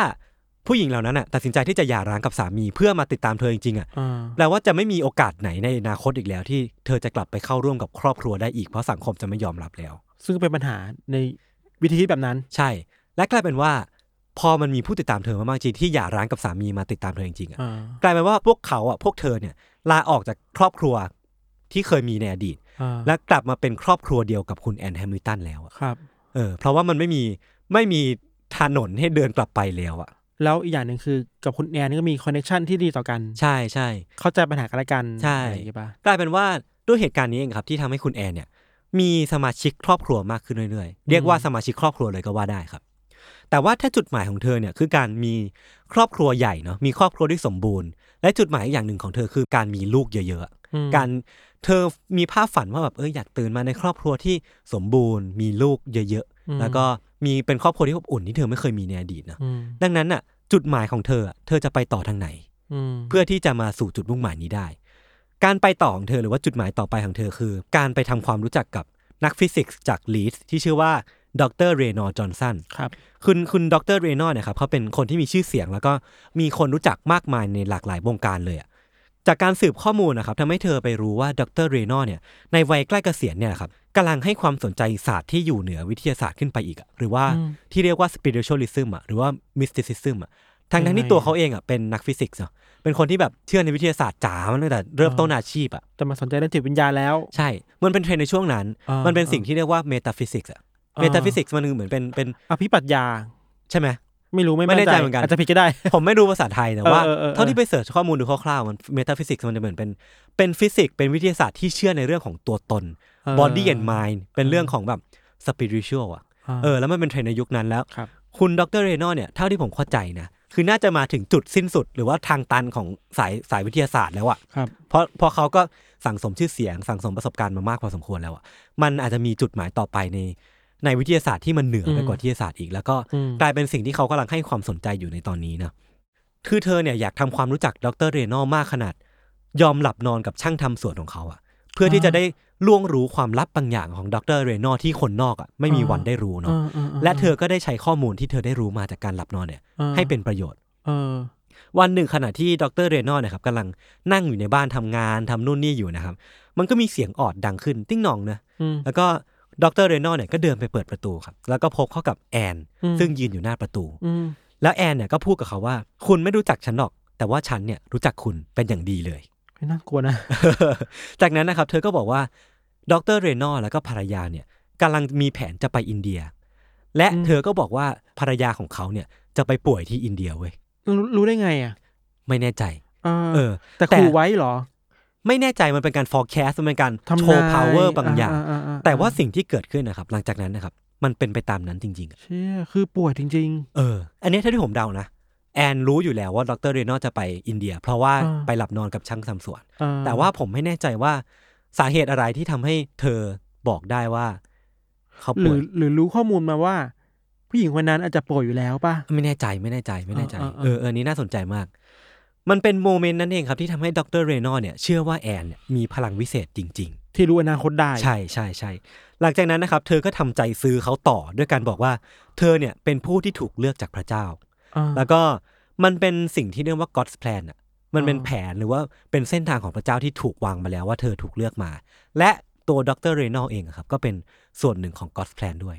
ม เออ กลายเป็นว่าการที่เธอมาหาหรือว่ามา approach เขาครั้งเนี้ย มันเป็นสิ่งที่ ไม่ได้เธอไม่ได้ตัดสินใจนะ มันเป็นการตัดสินใจของพระเจ้าที่ทำให้ทั้งคู่มา อืม มาพบเจอกัน อืม แล้วก็ยังสัญญาว่าจะให้ชีวิตอันเป็นนิรันดร์ซึ่งเธอมีอยู่แล้วเนี่ยกับ อืม เขาด้วยเว้ย ม เออ มันเป็นสิ่งที่เป็นการมัดใจดรเรเนอร์ได้อย่างอยู่หมัดแหละ มันคือการที่แอนเนี่ยทำการโชว์อภิอภินิหารต่อจากนั้นน่ะ ด้วยการที่หลังจากเหตุการณ์ที่เธอได้ไปเยี่ยมบ้านของดรเรเนอร์นะครับ มันมีสมาชิกลัทธิของคุณแอนฮิมิลตันเนี่ยที่เป็นผู้ติดตามเธอเนี่ย อืม ประสบอุบัติเหตุทางรถยนต์ อืม แล้วก็ต้องเข้าโรงพยาบาล อืม ซึ่งมันเป็นอาการที่ค่อนข้างสาหัสพอสมควรอะแล้วก็คุณหมอที่ทำการรักษาตอนนั้นนะบอกว่าคนไข้คนเนี้ยน่าจะต้องตาบอดตลอดชีวิต แต่ปรากฏว่าดรเรโนอเนี่ยบอกว่าพอคุณแอนแฮมิลตันเนี่ยทำพิธีหรือว่าใช้พลังบางอย่าง ผู้ป่วยคนนั้นน่ะออกมาจากโรงพยาบาลได้เร็วกว่าที่เร็วกว่ากำหนดอะเป็นเดือนเดือนๆอะ อืม แล้วก็สายตากลับมาเป็นปกติ โดยที่ไม่มีไม่มีวี่แววว่าจะกลับไปเป็นตาบอดเลยอะ ซึ่งก็ไม่รู้ว่าเกิดขึ้นได้ยังไง เอ้ยไม่แน่ใจเหมือนกัน อ่า แต่กลายเป็นว่าไอ้เหตุการณ์ที่มันบังเอิญเนี่ย อ่า กลับทำให้ดรเรโนอเนี่ย เชื่อแบบ อ่า ไม่มี อ่า ไม่มีวัน อ่า ถอยกลับมาแล้วแหละ อ่า ปักใจเชื่อไปร้อยเปอร์เซ็นเลยก็ว่าได้ ว่าแอนมีพลังอะไรบางอย่างจริงๆใช่ไหม และเธอเป็นซัมติงเธอไม่ใช่มนุษย์ปกติทั่วไปแน่น อาจ อน จะเหนือกว่ามนุษย์ไปแล้ว เออ สิ่งที่ดรเรโนอบอกว่าครับ คือบอกว่าแอนแฮมิลตันเนี่ย เป็นเหมือนเมสไซยาที่กลับมาเกิดอะก็คือ อ่า จีซัส อ่า คริสต์แหละ อ่าา คือเป็นเหมือนเป็นการรีอินคาเนตหรือว่าการ อ่าก ลับมาเกิดใหม่ของ อ่าอ่า จีซัสเลยก็ว่าได้ อ่าอ่า เออการได้มาซึ่งผู้ติดตามอย่างดรเรโนอลนะครับทำให้ความฝันในการมีครอบครัวของของคุณแอนแฮมิลตันเนี่ย มันใกล้เป็นจริงมากขึ้นหรือว่า อืม เป็นอีกสเต็ปฟอร์เวิร์ดไปอ่ะซึ่งเรายังเดาไม่ออกนะว่าเพราะอะไรเนาะ อืม แต่ว่าสิ่งที่ทำให้มันที่สิ่งที่ทำให้เธอบอกว่ามันเป็นการก้าวเข้าไปอีกระดับหนึ่งอ่ะคือว่า หลังจากนั้นครับดรเรโนอลเนี่ยได้ทำการแนะนำเพื่อนๆของเขาอ่ะที่มันอยู่ในหลากหลายวงการอ่ะให้รู้จักกับแอนเว้ย อืม ซึ่งเพื่อนๆเหล่านั้นของเขาครับมีตั้งแต่นักกฎหมาย อืม ผู้พิพากษาที่อยู่ในศาลแล้วก็มีทั้งหมอพยาบาลที่มีอำนาจบาดใหญ่ในโรงพยาบาล อืม แล้วก็มีมีแม้กระทั่ง ผู้มีบทบาทสำคัญในพักการเมือง ม คือเป็นผู้ร่วมก่อตั้งพักการเมืองพักการเมืองหนึ่งในออสเตรเลียเลยอะ เป็นผู้มีอิทธิพลทางการเมือง ใช่ อ่า แล้วก็รวมไปถึงเจ้าของสายการบิน แล้วก็เจ้าของช่องทีวี นี่มีคอนเนคชั่นที่แบบโคตรกว้างขวางเลยนะ ใช่ ใช่คือดรเรโนอเนี่ยเป็นคนที่รู้จักคนเยอะมาก อ่ อะ อ่า และนั่นเองจึงเป็นสาเหตุที่ทำให้แอนแฮมิลตันอะตัดสินใจว่าจะไป approach เขาเว้ย อ่าคือรู้อยู่แล้วเหอ รู้อยู่แล้วรู้อยู่แล้ว อ๋อ วิธีการที่ทำให้คนระดับเนี้ยที่ที่ผมได้เล่าไปว่าเป็นคนที่แบบโปรไฟล์ใหญ่โตเนาะตัดสินใจเชื่อมั่นในแอนก็คือตัวช่วยอย่าง LSD อืม LSD คือยาเสพติดชนิดหนึ่ง อ่า ซึ่งเมื่อคนคนพวกนี้เสพเข้าไปอะครับ ระหว่างที่อาการมันเริ่มหลอนอะไฟในห้องที่คนพวกนี้อยู่มันก็จะดับลงนะพออาการมันเริ่มหลอนได้ที่อะพี่ทัน ประตูมันก็จะเปิดออกมา ประตูห้องเนี้ยมันก็จะเปิดออกมา แล้วก็ อ่ามีมีแสงสะท้อนจากด้านหลังอะพุ่งเข้ามาในห้องเว้ย อ่ามั มันคล้ายๆแสงเรืองรอง แสง อ่าร ร องรับด้านหลัง ซึ่ง อ่า คนคนที่อยู่บนหน้าประตูนั้นก็คือแอนแฮมิลตัน เออเป็น ซึ่ง น่ากลัวนะเป็นถึงว่าการเป็นการจัดอะไรบางอย่าง ใช่เป็นการจัดอะไรบางอย่าง ซึ่งมันไม่ใช่แค่การจัดแสงเว้ย มันมีการเอาเอา dry ice อะหรือว่า อ่า เอาบางอย่างที่มันสร้างควันได้อะ อ่า มาทำเป็นแอมเบียนหรือว่าทำเป็นบรรยากาศทำให้ตรงนั้นมันดูเป็นการมาเยือนของบีอิงบางอย่างที่มัน สิ่ง ไม่ใช่มนุษย์ ศักดิ์สิทธิ์อ่ะ ใช่ใช่ใช่ไหม ใช่ มันคือร่างของแอนที่ใส่ชุดสีขาวอะพร้อมกับควันที่มันลอยละล่อง แล้วก็แสงเรืองรองบางอย่าง อ่า ซึ่งจริงๆแล้วมันเหมือนละครปาหีนะพอเราเล่าอย่างเงี้ย อ่ แต่ว่าในบรรยากาศหรือว่าบริบทตอนนั้นคนที่เสพ LSD เข้าไปอะเขาเชื่อว่าเหตุการณ์เนี้ยมันคือเรื่องจริง แล้วก็แอนแฮมิลตันคือจีซัสคริสที่มาเกิดใหม่จริง ๆอ่ะ โห เออ น่ากลัวเหมือนกันนะ จากที่ผมไปฟังมาจากพาแคสพิธัน เขาบอกว่าวิธีการใช้ LSD ในการทำให้คนเชื่อว่าตัวเองเป็นเป็นซัมติงอ่ะ มัน มันเป็นเป็นสิ่งที่ใช้ในลัทธิต่างๆ เยอะด้วยอ่ะ อย่างชาว อ่า แมนซันเองก็มีประวัติว่าเคยใช้ LSD ในการทำให้คนเชื่อ เป็นหนึ่งในช่วงเวลาที่คนกำลังมึน ใช่ใช่ เมา ใช่ กับยาอยู่เนี่ย เออ ยาออกฤทธิ์อยู่เนี่ย สามารถเติมข้อมูลอะไรไป ใช่ ตอนนั้นก็ได้ ใช่ เออว่ะโห เออ เชื่อเป็นเพิ่งรู้เพิ่งรู้เนี่ยเป็นวิธีการที่น่ากลัวมา ผ ก มก็เพิ่ง ลยนะ รู้แล้วมันรู้สึกว่า เอ้ยเราไม่มีไม่มีทางฟอร์สมันได้เลย เพราะว่าตอนนั้นเรามีเรามีสารเคมีบางอย่างที่อยู่ในหัวแล้วทำให้เราเชื่ออย่างนั้นไปแล้วอะ แล้วสมองมันก็น่ากลัวแหละ มั เออ มั เออเออ มันเชื่อไปแล้วมันก็เชื่อไปเลยอ่ะ ใช่ เมื่อโดยใช้วิธีการอย่างไงยครับ เมื่อเธอรวบรวมพักพวกผู้ติดตามได้จำนวนมากนะครับ เธอก็ตั้งชื่อกลุ่มก้อนทั้งหมดเนี่ยว่า The Family อ่า เออซึ่งตรงนี้แหละที่ผมบอกว่ามันซ้อนทับกับเรื่องของพิธานคือ มันมีความเป็นครอบครัว เออ ซึ่งในกรณีของพิธานเองอะเป็นครอบครัวจริง เออ ๆ กับครอบครัวที่เป็นผู้ติดตามเนาะ เออ แต่ว่าของของคุณแอนแฮมิลตันเนี่ยมันเป็นครอบครัวที่ค่อนข้างใหญ่ประมาณหนึ่งอะเป็นคน อืม ที่แบบมีทั้งหลายวงการมี อืม คนจำนวนมากจากทุกทั่วสารแห่ง ครับ มันก็คล้ายๆกันแหละเนาะอืมแล้วก็เธอก็ประกาศเป้าหมายแรกออกมาว่า พวกเธอเนี่ยหรือว่า The Family เนี่ยจะรับเด็กมาเลี้ยง เพื่อสร้างสิ่งที่เรียกว่า Master Race อะ คืออะไรอะ มาสเตอร์เรสคือชนเผ่าที่เป็นเหมือนเป็นมาสเตอร์อะ เลสเลสคือแปลว่าเผ่าพันธุ์ ใช่เป็นชนเผ่าพันธุ์เป็นเผ่าพันธุ์ที่จะกลายเป็นต้นแบบหรือพิมพ์เขียว ที่จะปกป้องโลกจากการล่มสลายในอนาคตอ่ะ โอ้โหไม่ถึงว่าต้องจะสร้างคนขึ้นมา ใช่ ที่จะเหนือกว่าคนทั่วไปแล้วจะ ใช่ อยู่รอด คือที่มาของใกล้เป้าหมายเนี่ยพี่ถังคือเธอบอกบอกกับคนในลัทธิว่า อ่า สักวันหนึ่งในอนาคตดิสโทเปียจะมาถึง หรือว่า อ่า วันที่โลกล่มสลายเนี่ยจะมาถึง อืม และการที่ที่พวกเขาเนี่ยจะรับเลี้ยงเด็กมาจากทั่วทุกสารแห่งอะ อืม แล้วก็ทำสิ่งที่เรียกว่ามาสเตอร์เรสหรือว่าชนเผ่าเผ่าพันธุ์ต้นแบบขึ้นมาเนี่ย อื เพื่อทำให้เผ่าพันธุ์ต้นแบบเนี่ยเป็นเผ่าพันธุ์ที่แข็งแกร่งมากพอที่จะอยู่ อืม ในโลกที่มันดิสโทเปียได้ โหครบสูตรเลยเนาะ ใช่ เออมาหมดเลยอะ เออ ต่อมาครับ ในช่วงต้นทวัตต้นทศวรรษ 1970 The Family เนี่ยก็เริ่มทำการรวบรวมเด็กมาไว้ในครอบครอง ครับ แล้วก็เด็กบางคนเนี่ยครับก็เป็นลูกหลานของสมาชิกลัทธิจริง อืๆมที่ยอมยกลูกให้เพราะเห็นว่าแอนเนี่ยเป็นผู้วิเศษ แล้วก็มี อืม พลังในการน่าจะเลี้ยงดูเด็กได้ดีกว่าตัวเองอ่ะก็เลยยินยอมหรือว่ายินดีที่จะยกลูกให้เนาะแต่ว่าส่วนใหญ่เนี่ยครับมันจะเป็นสิ่งที่เป็นมันจะเป็นการรวบรวมที่มาจากการขโมยในโรงพยาบาล ขโม ที่ ย ส เด็ก มา มา ชิก เหร ลัทธิ อ เป็นพนักงานใช่ เออ อ่า คือมันมีเด็กคนแรกเลยนะ ที่ถูกขโมยมาครับ เธอเนี่ยถูกพรากออกมาจากอ้อมกอดของแม่ ที่เพิ่งคลอดออกมาหมาดๆเลยนะ แล้วก็มีสมาชิกลัทธิที่เป็นพยาบาลเป็นหมอเนี่ยเอาเอาหมอนเนี่ยไปกดทับแม่ ไม่ให้ อ่า ดิ้นไม่ให้โวยวายอะ อ่า แล้วก็ทำการฉีดสารกล่อมประสาทอะ อ่า ให้คุณแม่เนี่ยซึมลงไป แล้วก็ อ่า คลากลูกของเธอออกมาจากอ้อมอ้อมกอด ใช่นะ อ้อมกอดอ้อมกอด โหด เล ร้าย ยเออ เมื่อพวกเขาเนี่ยมีมีทีมที่มันพร้อมอยู่ในทุกกระบวนการเลยพี่ธันไม่ว่าจะเป็นโรงโรงพยาบาลเนาะหรือว่าทีมนักกฎหมายอะ อืม ที่สามารถเซ็นหรือว่าปลอมแปลงสูจิบัตรเกิดมา ให้มีแม่หรือว่ามารดาชื่อว่าแอนแฮมิลตันได้ เออ มันเลยกลายเป็นว่ามันเอาผิดทางกฎหมายก็ไม่ได้อะเอาผิดทางใครก็ไม่ได้เลยอะ อืม แล้วก็ปิดจุดอ่อนด้วยการที่ว่าเลือกเหยื่อ หรือว่าเลือกเลือกแม่ที่เป็นแม่เลี้ยงเดี่ยวอะที่สามีทิ้งไปก่อนที่จะคลอดอะ ที่เธอไม่ไม่สามารถมีช่องทางในการ ใช่ เรียกร้อง เออ ด้ ไม่มีใครสามารถปกป้องคุณแม่เหล่านี้ได้ เออเออ แล้วก็กลายเป็นว่าพวกเขาอะพรากลูกของพวกเธอออกมาโดยที่พวกเธอไม่มีสิทธิ์ต่อต้านเลยด้วยซ้ำอะเป็นเรื่องที่เศร้าเหมือนกัน เออ ด้วยวิธีนี้เองอะครับ ที่นำไปสู่เด็กทั้งหมด 28 คนที่ผมเล่าไปในตอนต้น ภาพนั้นน่ะนะ เออภาพนั้นน่ะก็คือเด็กที่แอนแฮมิลตันแล้วก็เดอะแฟมิลี่เนี่ย ไปพรากมาจากลูกแม่แม่ทั้งหลายที่เป็นคุณแม่ที่อ่อนแอ แล้วก็ เออ ถูกพรากมาด้วยโดยที่ไม่รู้ด้วยซ้ำอะว่าแอนแฮมิลตันอะไม่ใช่แม่ของตัวเองอะ แต่พวกเธอก็ถูกทำให้เชื่อไปแล้วว่า ใช่ แอนคือแม่จริงๆ ถูกต้องใช่ใช่ตอนเนี้ยทุกคนอะน่าจะมองภาพนั้นเปลี่ยนไปเรียบร้อยแล้วนะ จากเด็กที่ยิ้มแย้มในภาพอะ เออ ตอนเนี้ยเรารู้แล้วว่าเบื้องหลังรอยยิ้มตรงนั้นอะมันน่าจะมี อ๋อ ปมบางอย่างที่เกิดขึ้น เป็นเป็นภาพที่มีแบ็กกราวด์ที่น่ากลัวที่คิด ใช่ อะ ใช่ใช่เออน่ากลัวจริงเออคือเมื่อเด็กทุกคนถูกพามาครับ พวกเขาทุกคนจะได้รับการบอกว่าเป็นลูกแท้ๆของแอน ครับ อย่างที่ได้บอกไปเมื่อกี้เลย แล้วก็พวกเขาเนี่ยถูกวางไว้ให้เป็นมาสเตอร์เรสหรือว่าเผ่าพันธุ์ต้นแบบ ซึ่งอาการเป็นมาสเตอร์เรสนะครับทุกอย่างในการใช้ชีวิตอ่ะจะต้องเพอร์เฟกไม่ว่าจะเป็นแต่งตัวเหมือนกัน ย้อมผมสีทองเหมือนกัน แล้วก็ อืม ต้องมีรูปร่างที่สมบูรณ์แบบเสมอ ไม่ อืม อ้วนไปไม่ผอมไป เป็น อืม เพอร์เฟกชายคนหนึ่งอะครับ อืม แต่ว่าเมื่อถึงเวลาจริงอ่ะหลังจากที่แบบเด็กทุกคนถูกรวบรวมมาอยู่ในบ้านหลังเดียวกันสำเร็จเนาะ อืม ความฝันของคุณแอนเนี่ยก็น่าจะถูกฟูลฟิลปะหรือว่าถูกเติมเต็มถูกปะ เพราะเธออยาก เออเธออยากมีครอบครัวมานานแล้ว ค อะ นมาแล้ว อยากมีลูกอยากมี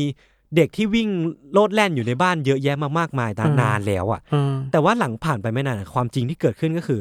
แม่ของพวกเขาน่ะหรือว่าแอนแฮมิลตันนี่แหละ กลับเบื่อแล้วก็ทิ้งลูกๆของตัวเองอ่ะไปอยู่ที่บ้านพักที่ตัวเองเนี่ยใช้เงินที่ได้จากการสนับสนับสนุนของ อืม ผู้ร่วมลัทธิอ่ะ อืม ที่มันซื้อไว้อะแล้วก็ไปอยู่ตามนิวยอร์กตาม อืม ฮาวาย แล้วก็ อืม แทบจะไม่ได้มาเลี้ยงดูเด็กๆเหล่านี้ด้วยซ้ำอะ อืม ปล่อยให้เด็กโตมาโดยขาดคนที่ตัวเองเนี่ย คิดว่าเป็นแม่ อืมแต่เด็กก็ไม่ได้รู้ ใช่ อยู่ดีใช่ไหม ใช่ใช่นั่นทำให้เป็นที่มาที่ไปครับว่าพวกเขาทั้งหมดเนี่ยต้องถูกเลี้ยงดูโดยกลุ่มคนที่เรียกว่าอันตี้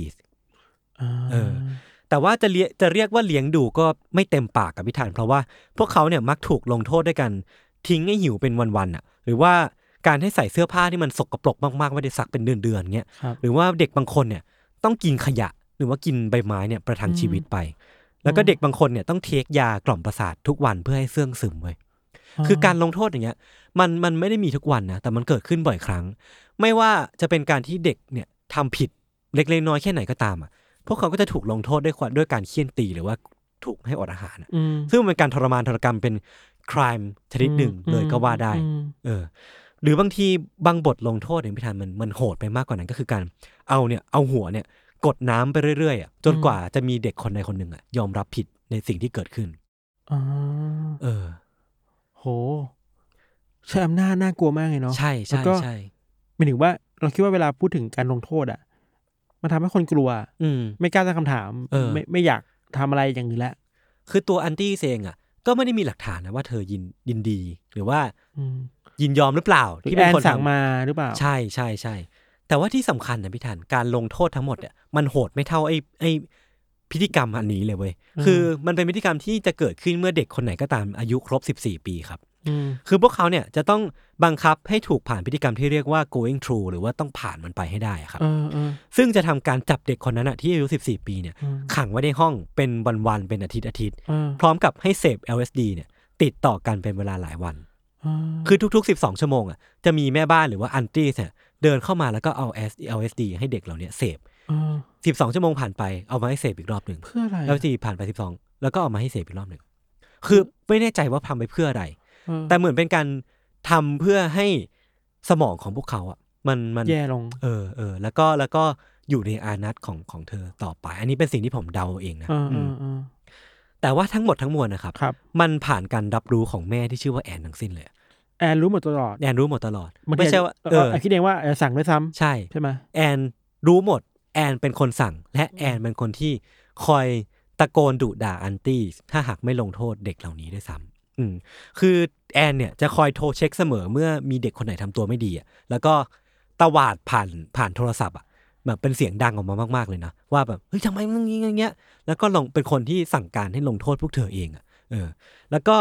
แต่ว่าเวลาพอมันเวลามันผ่านไปเรื่อยๆพี่ทันบทลงโทษมันก็ยังมีอยู่เนาะแล้วก็ชีวิตมันก็ยังวนลูปไปเรื่อยๆกันนะครับ อืม ภายใต้บ้านหลังเนี้ยแหละ ความรักในแบบของแอนเนี่ยซึ่งก็ไม่รู้ว่าเรียกในเรียกว่าความรักได้หรือเปล่านะ อืม มันก็ค่อย ๆที่จะ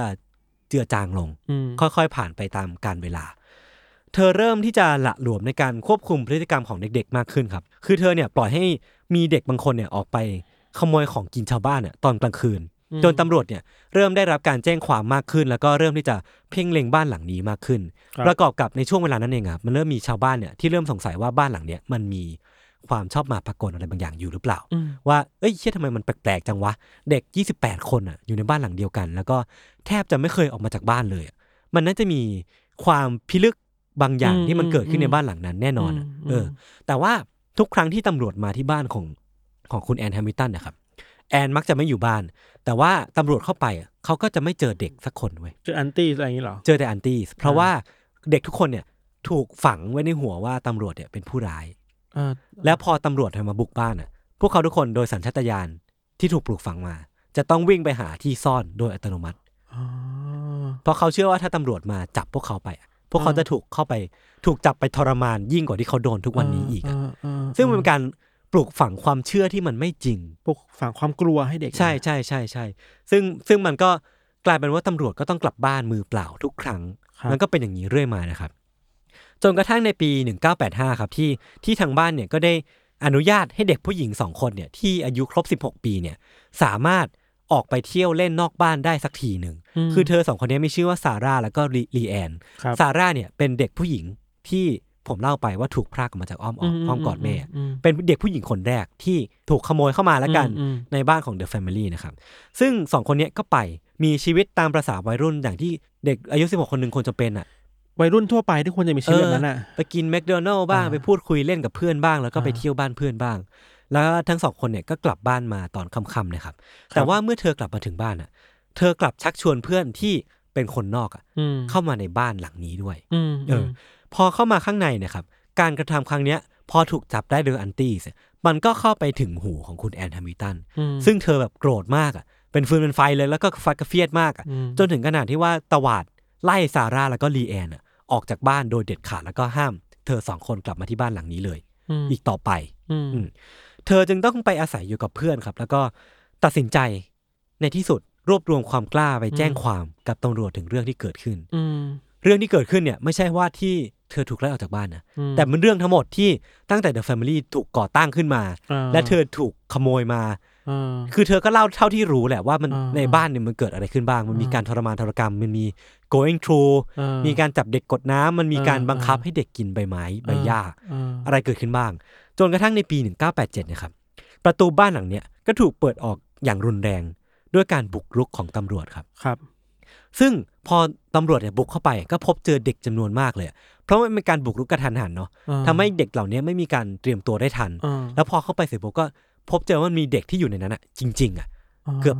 30 คน 20 20กว่าคนอะอยู่ในนั้นเต็มไปหมดเลยอะ อ่า และสิ่งที่เยอะมากกว่านั้นคือสารเสพติดอะที่มันก็จะกระจายอยู่ในบ้านหลังๆ ต่าง ๆ ของผู้ ที่ ผู้ตามลัทธิอ่ะ ที่ผู้ใหญ่ทำกับเด็ก ใช่ คือในละแวกเนี่ยนะครับ อย่างที่บอกไปเอ้ยอย่างที่ในละแวกนั้นน่ะมันไม่ใช่แค่บ้านหลังเนี่ยที่มีเด็กของลูกๆของแอนแฮมิลตันอยู่ ครับ มันมีบ้านของสมาชิกเดอะแฟมิลี่อ่ะที่ไปปลูกอยู่ข้างๆกันอ่ะ เป็นแบบสมาชิกกลุ่มก้อนเนี่ย และในบ้านของพวกเขาเนี่ยก็มีสารเสพติดอยู่เต็มไปหมดเลยเว้ย เออ เออกลายเป็นว่านั่นนะครับ นั่นเองอะการแจ้งตำรวจครั้งเนี้ยของคุณซาร่าเองอะนำไปสู่จุดจบของลัทธิเนี่ยที่ถูกเปิดโปง แล้วก็เจ้าของลัทธิเองที่มันหมดไฟที่จะต่อต้านแล้วอะ อ่า ก็กลายเป็นว่าลัทธิเนี่ยก็เป็นจุดสิ้นสุด แล้ว ลง ถูกจับไหม ใช่ คือสมาชิกหลายคนนะครับ อย่างดรเรนอลเนี่ยครับก็ติดแบล็คลิสต์ในวงการ ไม่สามารถมีออกออกงานวิจัย ออกงานอะไรไม่ได้แล้ว เออไม่สามารถที่จะมีชื่อเสียงกลับมาอีกครั้งได้แล้ว แล้วก็ตอนคุณตัวคุณแอนเองอะครับ ที่ขณะนั้นอะที่ตำรวจบุกบ้านเนี่ยเธอเนี่ยอยู่ในบ้านพักในนิวยอร์กกับสามีใหม่ ม แล้วก็ถูกเรียกกลับมาทำคดีต่อที่ออสเตรเลีย อืม แต่ว่าที่ตลกร้ายก็คือศาลเนี่ยไม่มีหลักฐานใดที่จะเอาผิดเธอแล้วก็สามีได้เลยอะ หรอ เออเพราะว่าอย่างที่ได้มาปล่อยครับเอกสารต่างๆที่ที่เกิดขึ้นเนี่ยอย่างสูจิบัตรเองหรือว่าใบเกิดของแต่ละคนเองอ่ะ ม ก็ถูกปลอมแปลงขึ้นมาตั้งแต่วันที่พวกเขาเกิดทั้งสิ้นอะ อืมอืม ทำให้มันมันมันจะถูกเดาว่าเป็นเอกสารจริงก็ไม่ผิดนะครับ มันมันสาวไปที่ตัวแอนได้ยาก ใช่ใช่ ใช่ไหม มันไม่ได้ไม่ได้มีหลักฐานใดที่ยืนยันว่าเธอเนี่ยเป็นคนที่ขโมยลูกคนอื่นมา นอกจากเป็นเป็นเป็นปากต่อปากอะ อ่า เออเออเออหลักฐานเดียวที่เอาผิดเธอได้คือ เอกสารแจ้งเกิดแฝดสามที่ถูกปลอมแปลงขึ้นมา มันเป็นหลักฐานเดียวเลยนะที่เอาผิดได้ ม แล้วก็มันคิดเป็นเพียงค่าปรับเพียง 5,000 ดอลลาร์ต่อคนที่เธอและสามีโดนเท่านั้นเองอะ อ๋อ แล้วก็ไม่ต้องติดคุกใดๆ ไม่ได้ถูกค่าโทษไปมากกว่านั้น จ่ายตังค์เท่านั้นเองก็จบ ซึ่ง 5,000 ดอลลาร์เทียบเป็นสัดส่วนเงินทั้งหมดที่แอนแฮมปิตันมีมันน้อยมากๆจริงๆ แล้วถ้ามันมีเรื่องเลวร้ายแบบนั้นเกิดขึ้นจริง ๆ อ่ะ เออเออเออ มันเทียบไม่ได้เลยกับสิ่งที่ ถู แอก น ต้อง ทำเนาะ ถูกต้องถูกต้องศาลเนี่ยให้ความเห็นว่าการรื้อฟื้นคดีทั้งหมดกลับมา ซึ่งคดีทั้งหมดเนี่ยแน่นอนว่ามันเป็นทรมาเนาะมันเป็นบาดแผลในจิตใจที่มันใหญ่มากๆของเด็กเหล่าเนี้ยถ้าจะให้ให้เด็กเหล่าเนี้ยรื้อฟื้นกลับมาแล้วก็เป็นพยานในศาลน่ะ อืม ศาลบอกว่ามันเป็นเรื่องที่โหดร้าย แล้วก็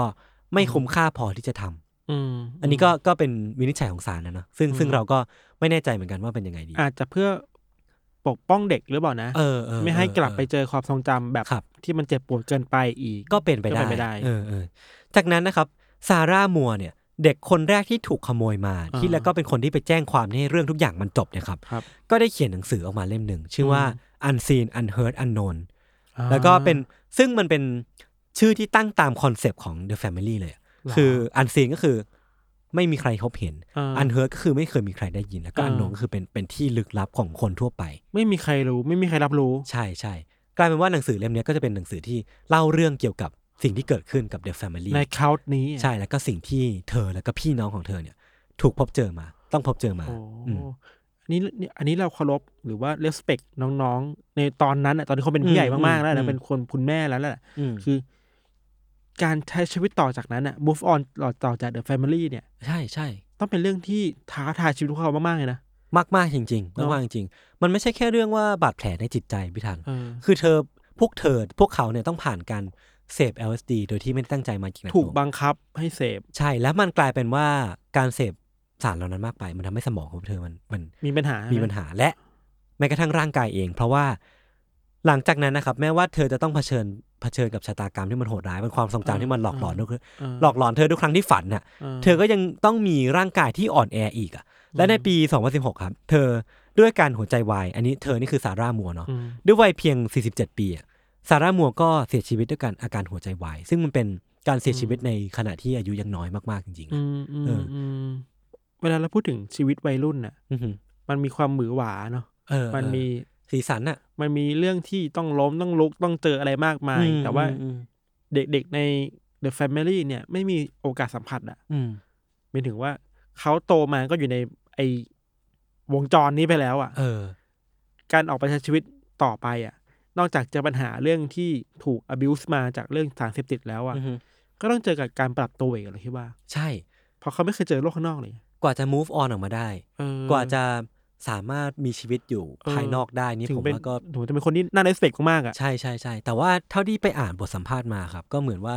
เด็กแต่ละคนก็จะมีร่างกายที่ไม่ค่อยแข็งแรงเท่าไหร่ อืม เพราะว่านั่นแหละสิ่งที่เจอมาในอดีตมันค่อนข้างโหดร้ายมากๆอืมเลยเหมือนกันอืม แต่มันก็ค่อนข้างที่จะคอนทราสต์กับชีวิตของแอนหลังจากนั้นมากๆเลยพี่ทัก ครับ เพราะว่าชีวิตของแอนหลังจากที่เกิดเหตุการณ์ที่ถูกบุกจับเนาะหรือว่าคดีคดีความต่างๆมันจบลงอะครับ ครับ ชีวิตของแอนอะมีชีวิตที่ราบรื่นมากเลยอะ อ่า แล้วก็สงบสุขอะแล้วก็ร่ำรวยมากๆ จนถึงปี 2019 ที่เธอก็ตายลงอย่างสงบที่บ้านพักคนชราในวัย 98 ปี อืม ซึ่งถือว่ามีอายุที่ยืนยาวมาก ต่างจากในเด็กที่ถูก abuse ใช่ มา ใช่ ใช่ไหม ๆ ซึ่งสิ่งที่น่ากลัวเกี่ยวกับคุณแอนแฮมิลตันเนี่ยครับคือ ก่อนตายเนี่ย เธอเคยให้สัมภาษณ์กับสื่อสื่อหนึ่งว่าทำไมเธอถึงทำเรื่องทั้งหมดนี้ แล้วก็เธอสร้างครอบครัว The Family ขึ้นมาทำไม ม เธอให้คำตอบว่า I love children โหสั้น เออ ๆ แต่มันตีความได้เยอะมากเลยอ่ะ ใช่ ซึ่งขณะที่เธอตอบว่า I love children อ่ะ เธอสะแยะยิ้มอย่างมีความสุขมาก ๆ เลย ซึ่งเราก็ไม่รู้ว่ารอยยิ้มนั้น ใช่ใช่ แปลว่าอะไร ใช่ เราเราเคยคิดอย่างนี้ไว้ว่าคำว่า I love children เนี่ย อ่าฮะ มันเป็นเป้าหมายถูกปะ อ่า แต่โลกเนี่ยมันมีสิ่งสองอย่างคือเป้าหมายกับวิธีการอ่ะ อ่าอ่าอ่า การจะไปสู่เป้าหมายการของซีงนั้นได้อะเราไม่รู้ว่าวิธีการเนี่ยของแอนอ่ะ เออ มันก็คุณถูกตั้งคำถามว่ามันโอเคไหมนะ ใช่ ใช่ปะ อืม ครับ เราเราคิดถึงอันนี้เว้ยอ่ะอ่ะอีกอันหนึ่งตั้งแต่ยศเล่ามาทั้งหมดนะเราสึกนึกถึงนิยายเรื่องหนึ่ง อือฮึ Never Let Me Go ไม่เคยอ่านเคยอ่านปะ ไม่เคย อันนี้ได้รางวัลโนเบลสาขา เหรอ วรรณกรรมด้วยนะคนเขียนนะ อ่าฮะ ลองอ่านดูครับ มันเกี่ยวกับเรื่องเรื่องคล้าย ๆ เนี้ยเหรอ อ่านแล้วคิดถึงเรื่องแบบนี้ อ่า ไม่สปอยดีกว่า อ่าโอเค แต่ว่าเรื่องเนี้ยขึ้นหิ้งเลยอะเป็นคลาสสิกที่น่าอ่าน อ่าฮะ เป็นนิยายเก่ายังอ่ะ เก่าประมาณนึงครับ อ่า ชื่อว่า Ne- Never Let Me Go ครับ อ่าฮะ โอเค เดี๋ยวไปลองหาอ่านดู คนเขียนคือคาโซอิชิกุโรครับ อ๋อ คนญี่ปุ่นเหรอ คนญี่ปุ่นคนนี้ได้เคยได้รางวัลโนเบลสาขาวรรณกรรม เชี่ย ไอ้นิยายเรื่องเนี้ยเคยถูกทำเป็นหนัง อือฮึ แล้วก็เป็นซีรีส์ญี่ปุ่นด้วย อ่า มีหลายเวอร์ชันเลยลอง โอ ดู เค ก็ได้ ได้ครับ จริง ๆ แล้วอะเรื่องเนี้ยมันจะคล้ายคลึงกับการ์ตูนเรื่องหนึ่งเหมือนกัน ของผมจำชื่อคนเขียนไม่ได้ที่ที่ที่ดัง ๆ ที่เขียน 20 Century Boy ชื่ออะไร นาโอกิ อุราซาวะ นาโอกิอุราซาวะ อืม โอเค การ์ตูนญี่ปุ่นอ่ะอันนี้ไม่ญี่ปุ่นอ่ะมีมีเรื่องแบบนี้เยอะมากเลยนะ อ่าอ่าอ่า แต่เราจำชื่อไม่ได้ขนาดนั้นแต่คิดว่าพล็อตแบบว่าเด็กๆที่ถูกเลี้ยงดูมาใน ใช่ บ้านหลังหนึ่งหรือว่าใน เเออ ในคฤหาสน์หลังหนึ่งแล้วต้อง อือฮึ มีชีวิตอยู่แบบถูกถูกพร่ำบอกว่าตัวเองเป็นอะไรอ่ะ เออ แล้วสักวันหนึ่งพวกเขาอยากจะปลดแอกตัวเองออกมาใช้ชีวิตข้างนอกอ่ะ เออ เรื่องพล็อตเนี้ยเยอะมากเว้ย แล้วซึ่งมันหดหูนะเอาจริงๆแล้วมันเป็นเรื่องที่แบบ อืม เออน่าน่า respect อย่างที่พี่ทันพูดแหละ อืม ว่า อืม เด็กเหล่าเนี้ยชีวิตต่อจากนั้นของเขาว่ามันเป็นชีวิตที่ค่อนข้างกว้างใหญ่แล้วมันเป็นโลกอีกโลกใบหนึ่งที่เขาเกิดมาไม่เคยพบเจออะ ครับ การ์ตูนที่ผมจะพูดถึงคือ เรื่อง Monster ครับ คนเขียนคือนาโอกิอุรสวะ ครับ หรือเปล่านะใช่ ไหม ใช่ใช่ใช่ ครับ เออก็นั่นแหละครับมันเป็นเรื่องของเด็ก แล้วก็มีเรื่องของ Master Race มาเกี่ยวข้อง อ่า อ่า แต่อีกอย่างหนึ่งคือที่ที่ผมเขียนไปในหนังสือไม่ทันมันเป็นเรื่องของทวินเอ็กซ์เพร์เมนต์อะ เออ ที่ที่เกิดขึ้นที่เอาเอาชวิชอะ ครับ ที่ค่ายกักกันเอาชวิชที่ที่ของนาซีเยอรมันนะครับ ก็เป็นเรื่องของการสร้างมาสเตอร์เรสขึ้นมาเหมือนกัน ก็ก็อะไรพวกเนี้ยมันก็มีเยอะเหมือนกัน อ่า ซึ่งซึ่งผมคิดว่ามันเป็นในยุคยุคหนึ่งอ่ะ มันเป็นเรื่องของยูเจนิกเนาะ มันเป็นเรื่องของแบบคนที่เชื่อว่า การเราสามารถบรีดเผ่าพันธุ์ที่มันแข็งแกร่งมาก ๆได้ อืม เออ ซึ่งซึ่งมันเป็นเป็นเป็นแนวคิดที่มันมีอยู่จริง ๆ ในช่วงขนาดหนึ่งของโลกใบนี้อะ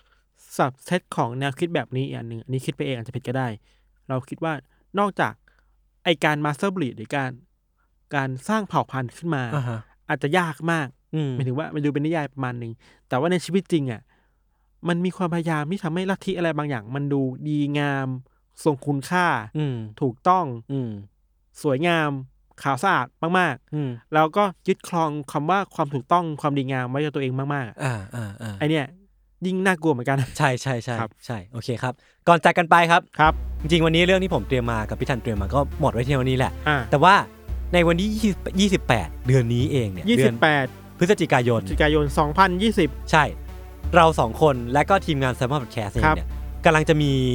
สิ่งที่พิเศษมาก นั่นคือจะปิดตัวรายการ ๆ ไม่ใช่ไม่ใช่ไม่ใช่เดี๋ยว โอ้โห มันคือสิ่งที่เรียกว่า UC event ครับ ครับ คือมันเป็น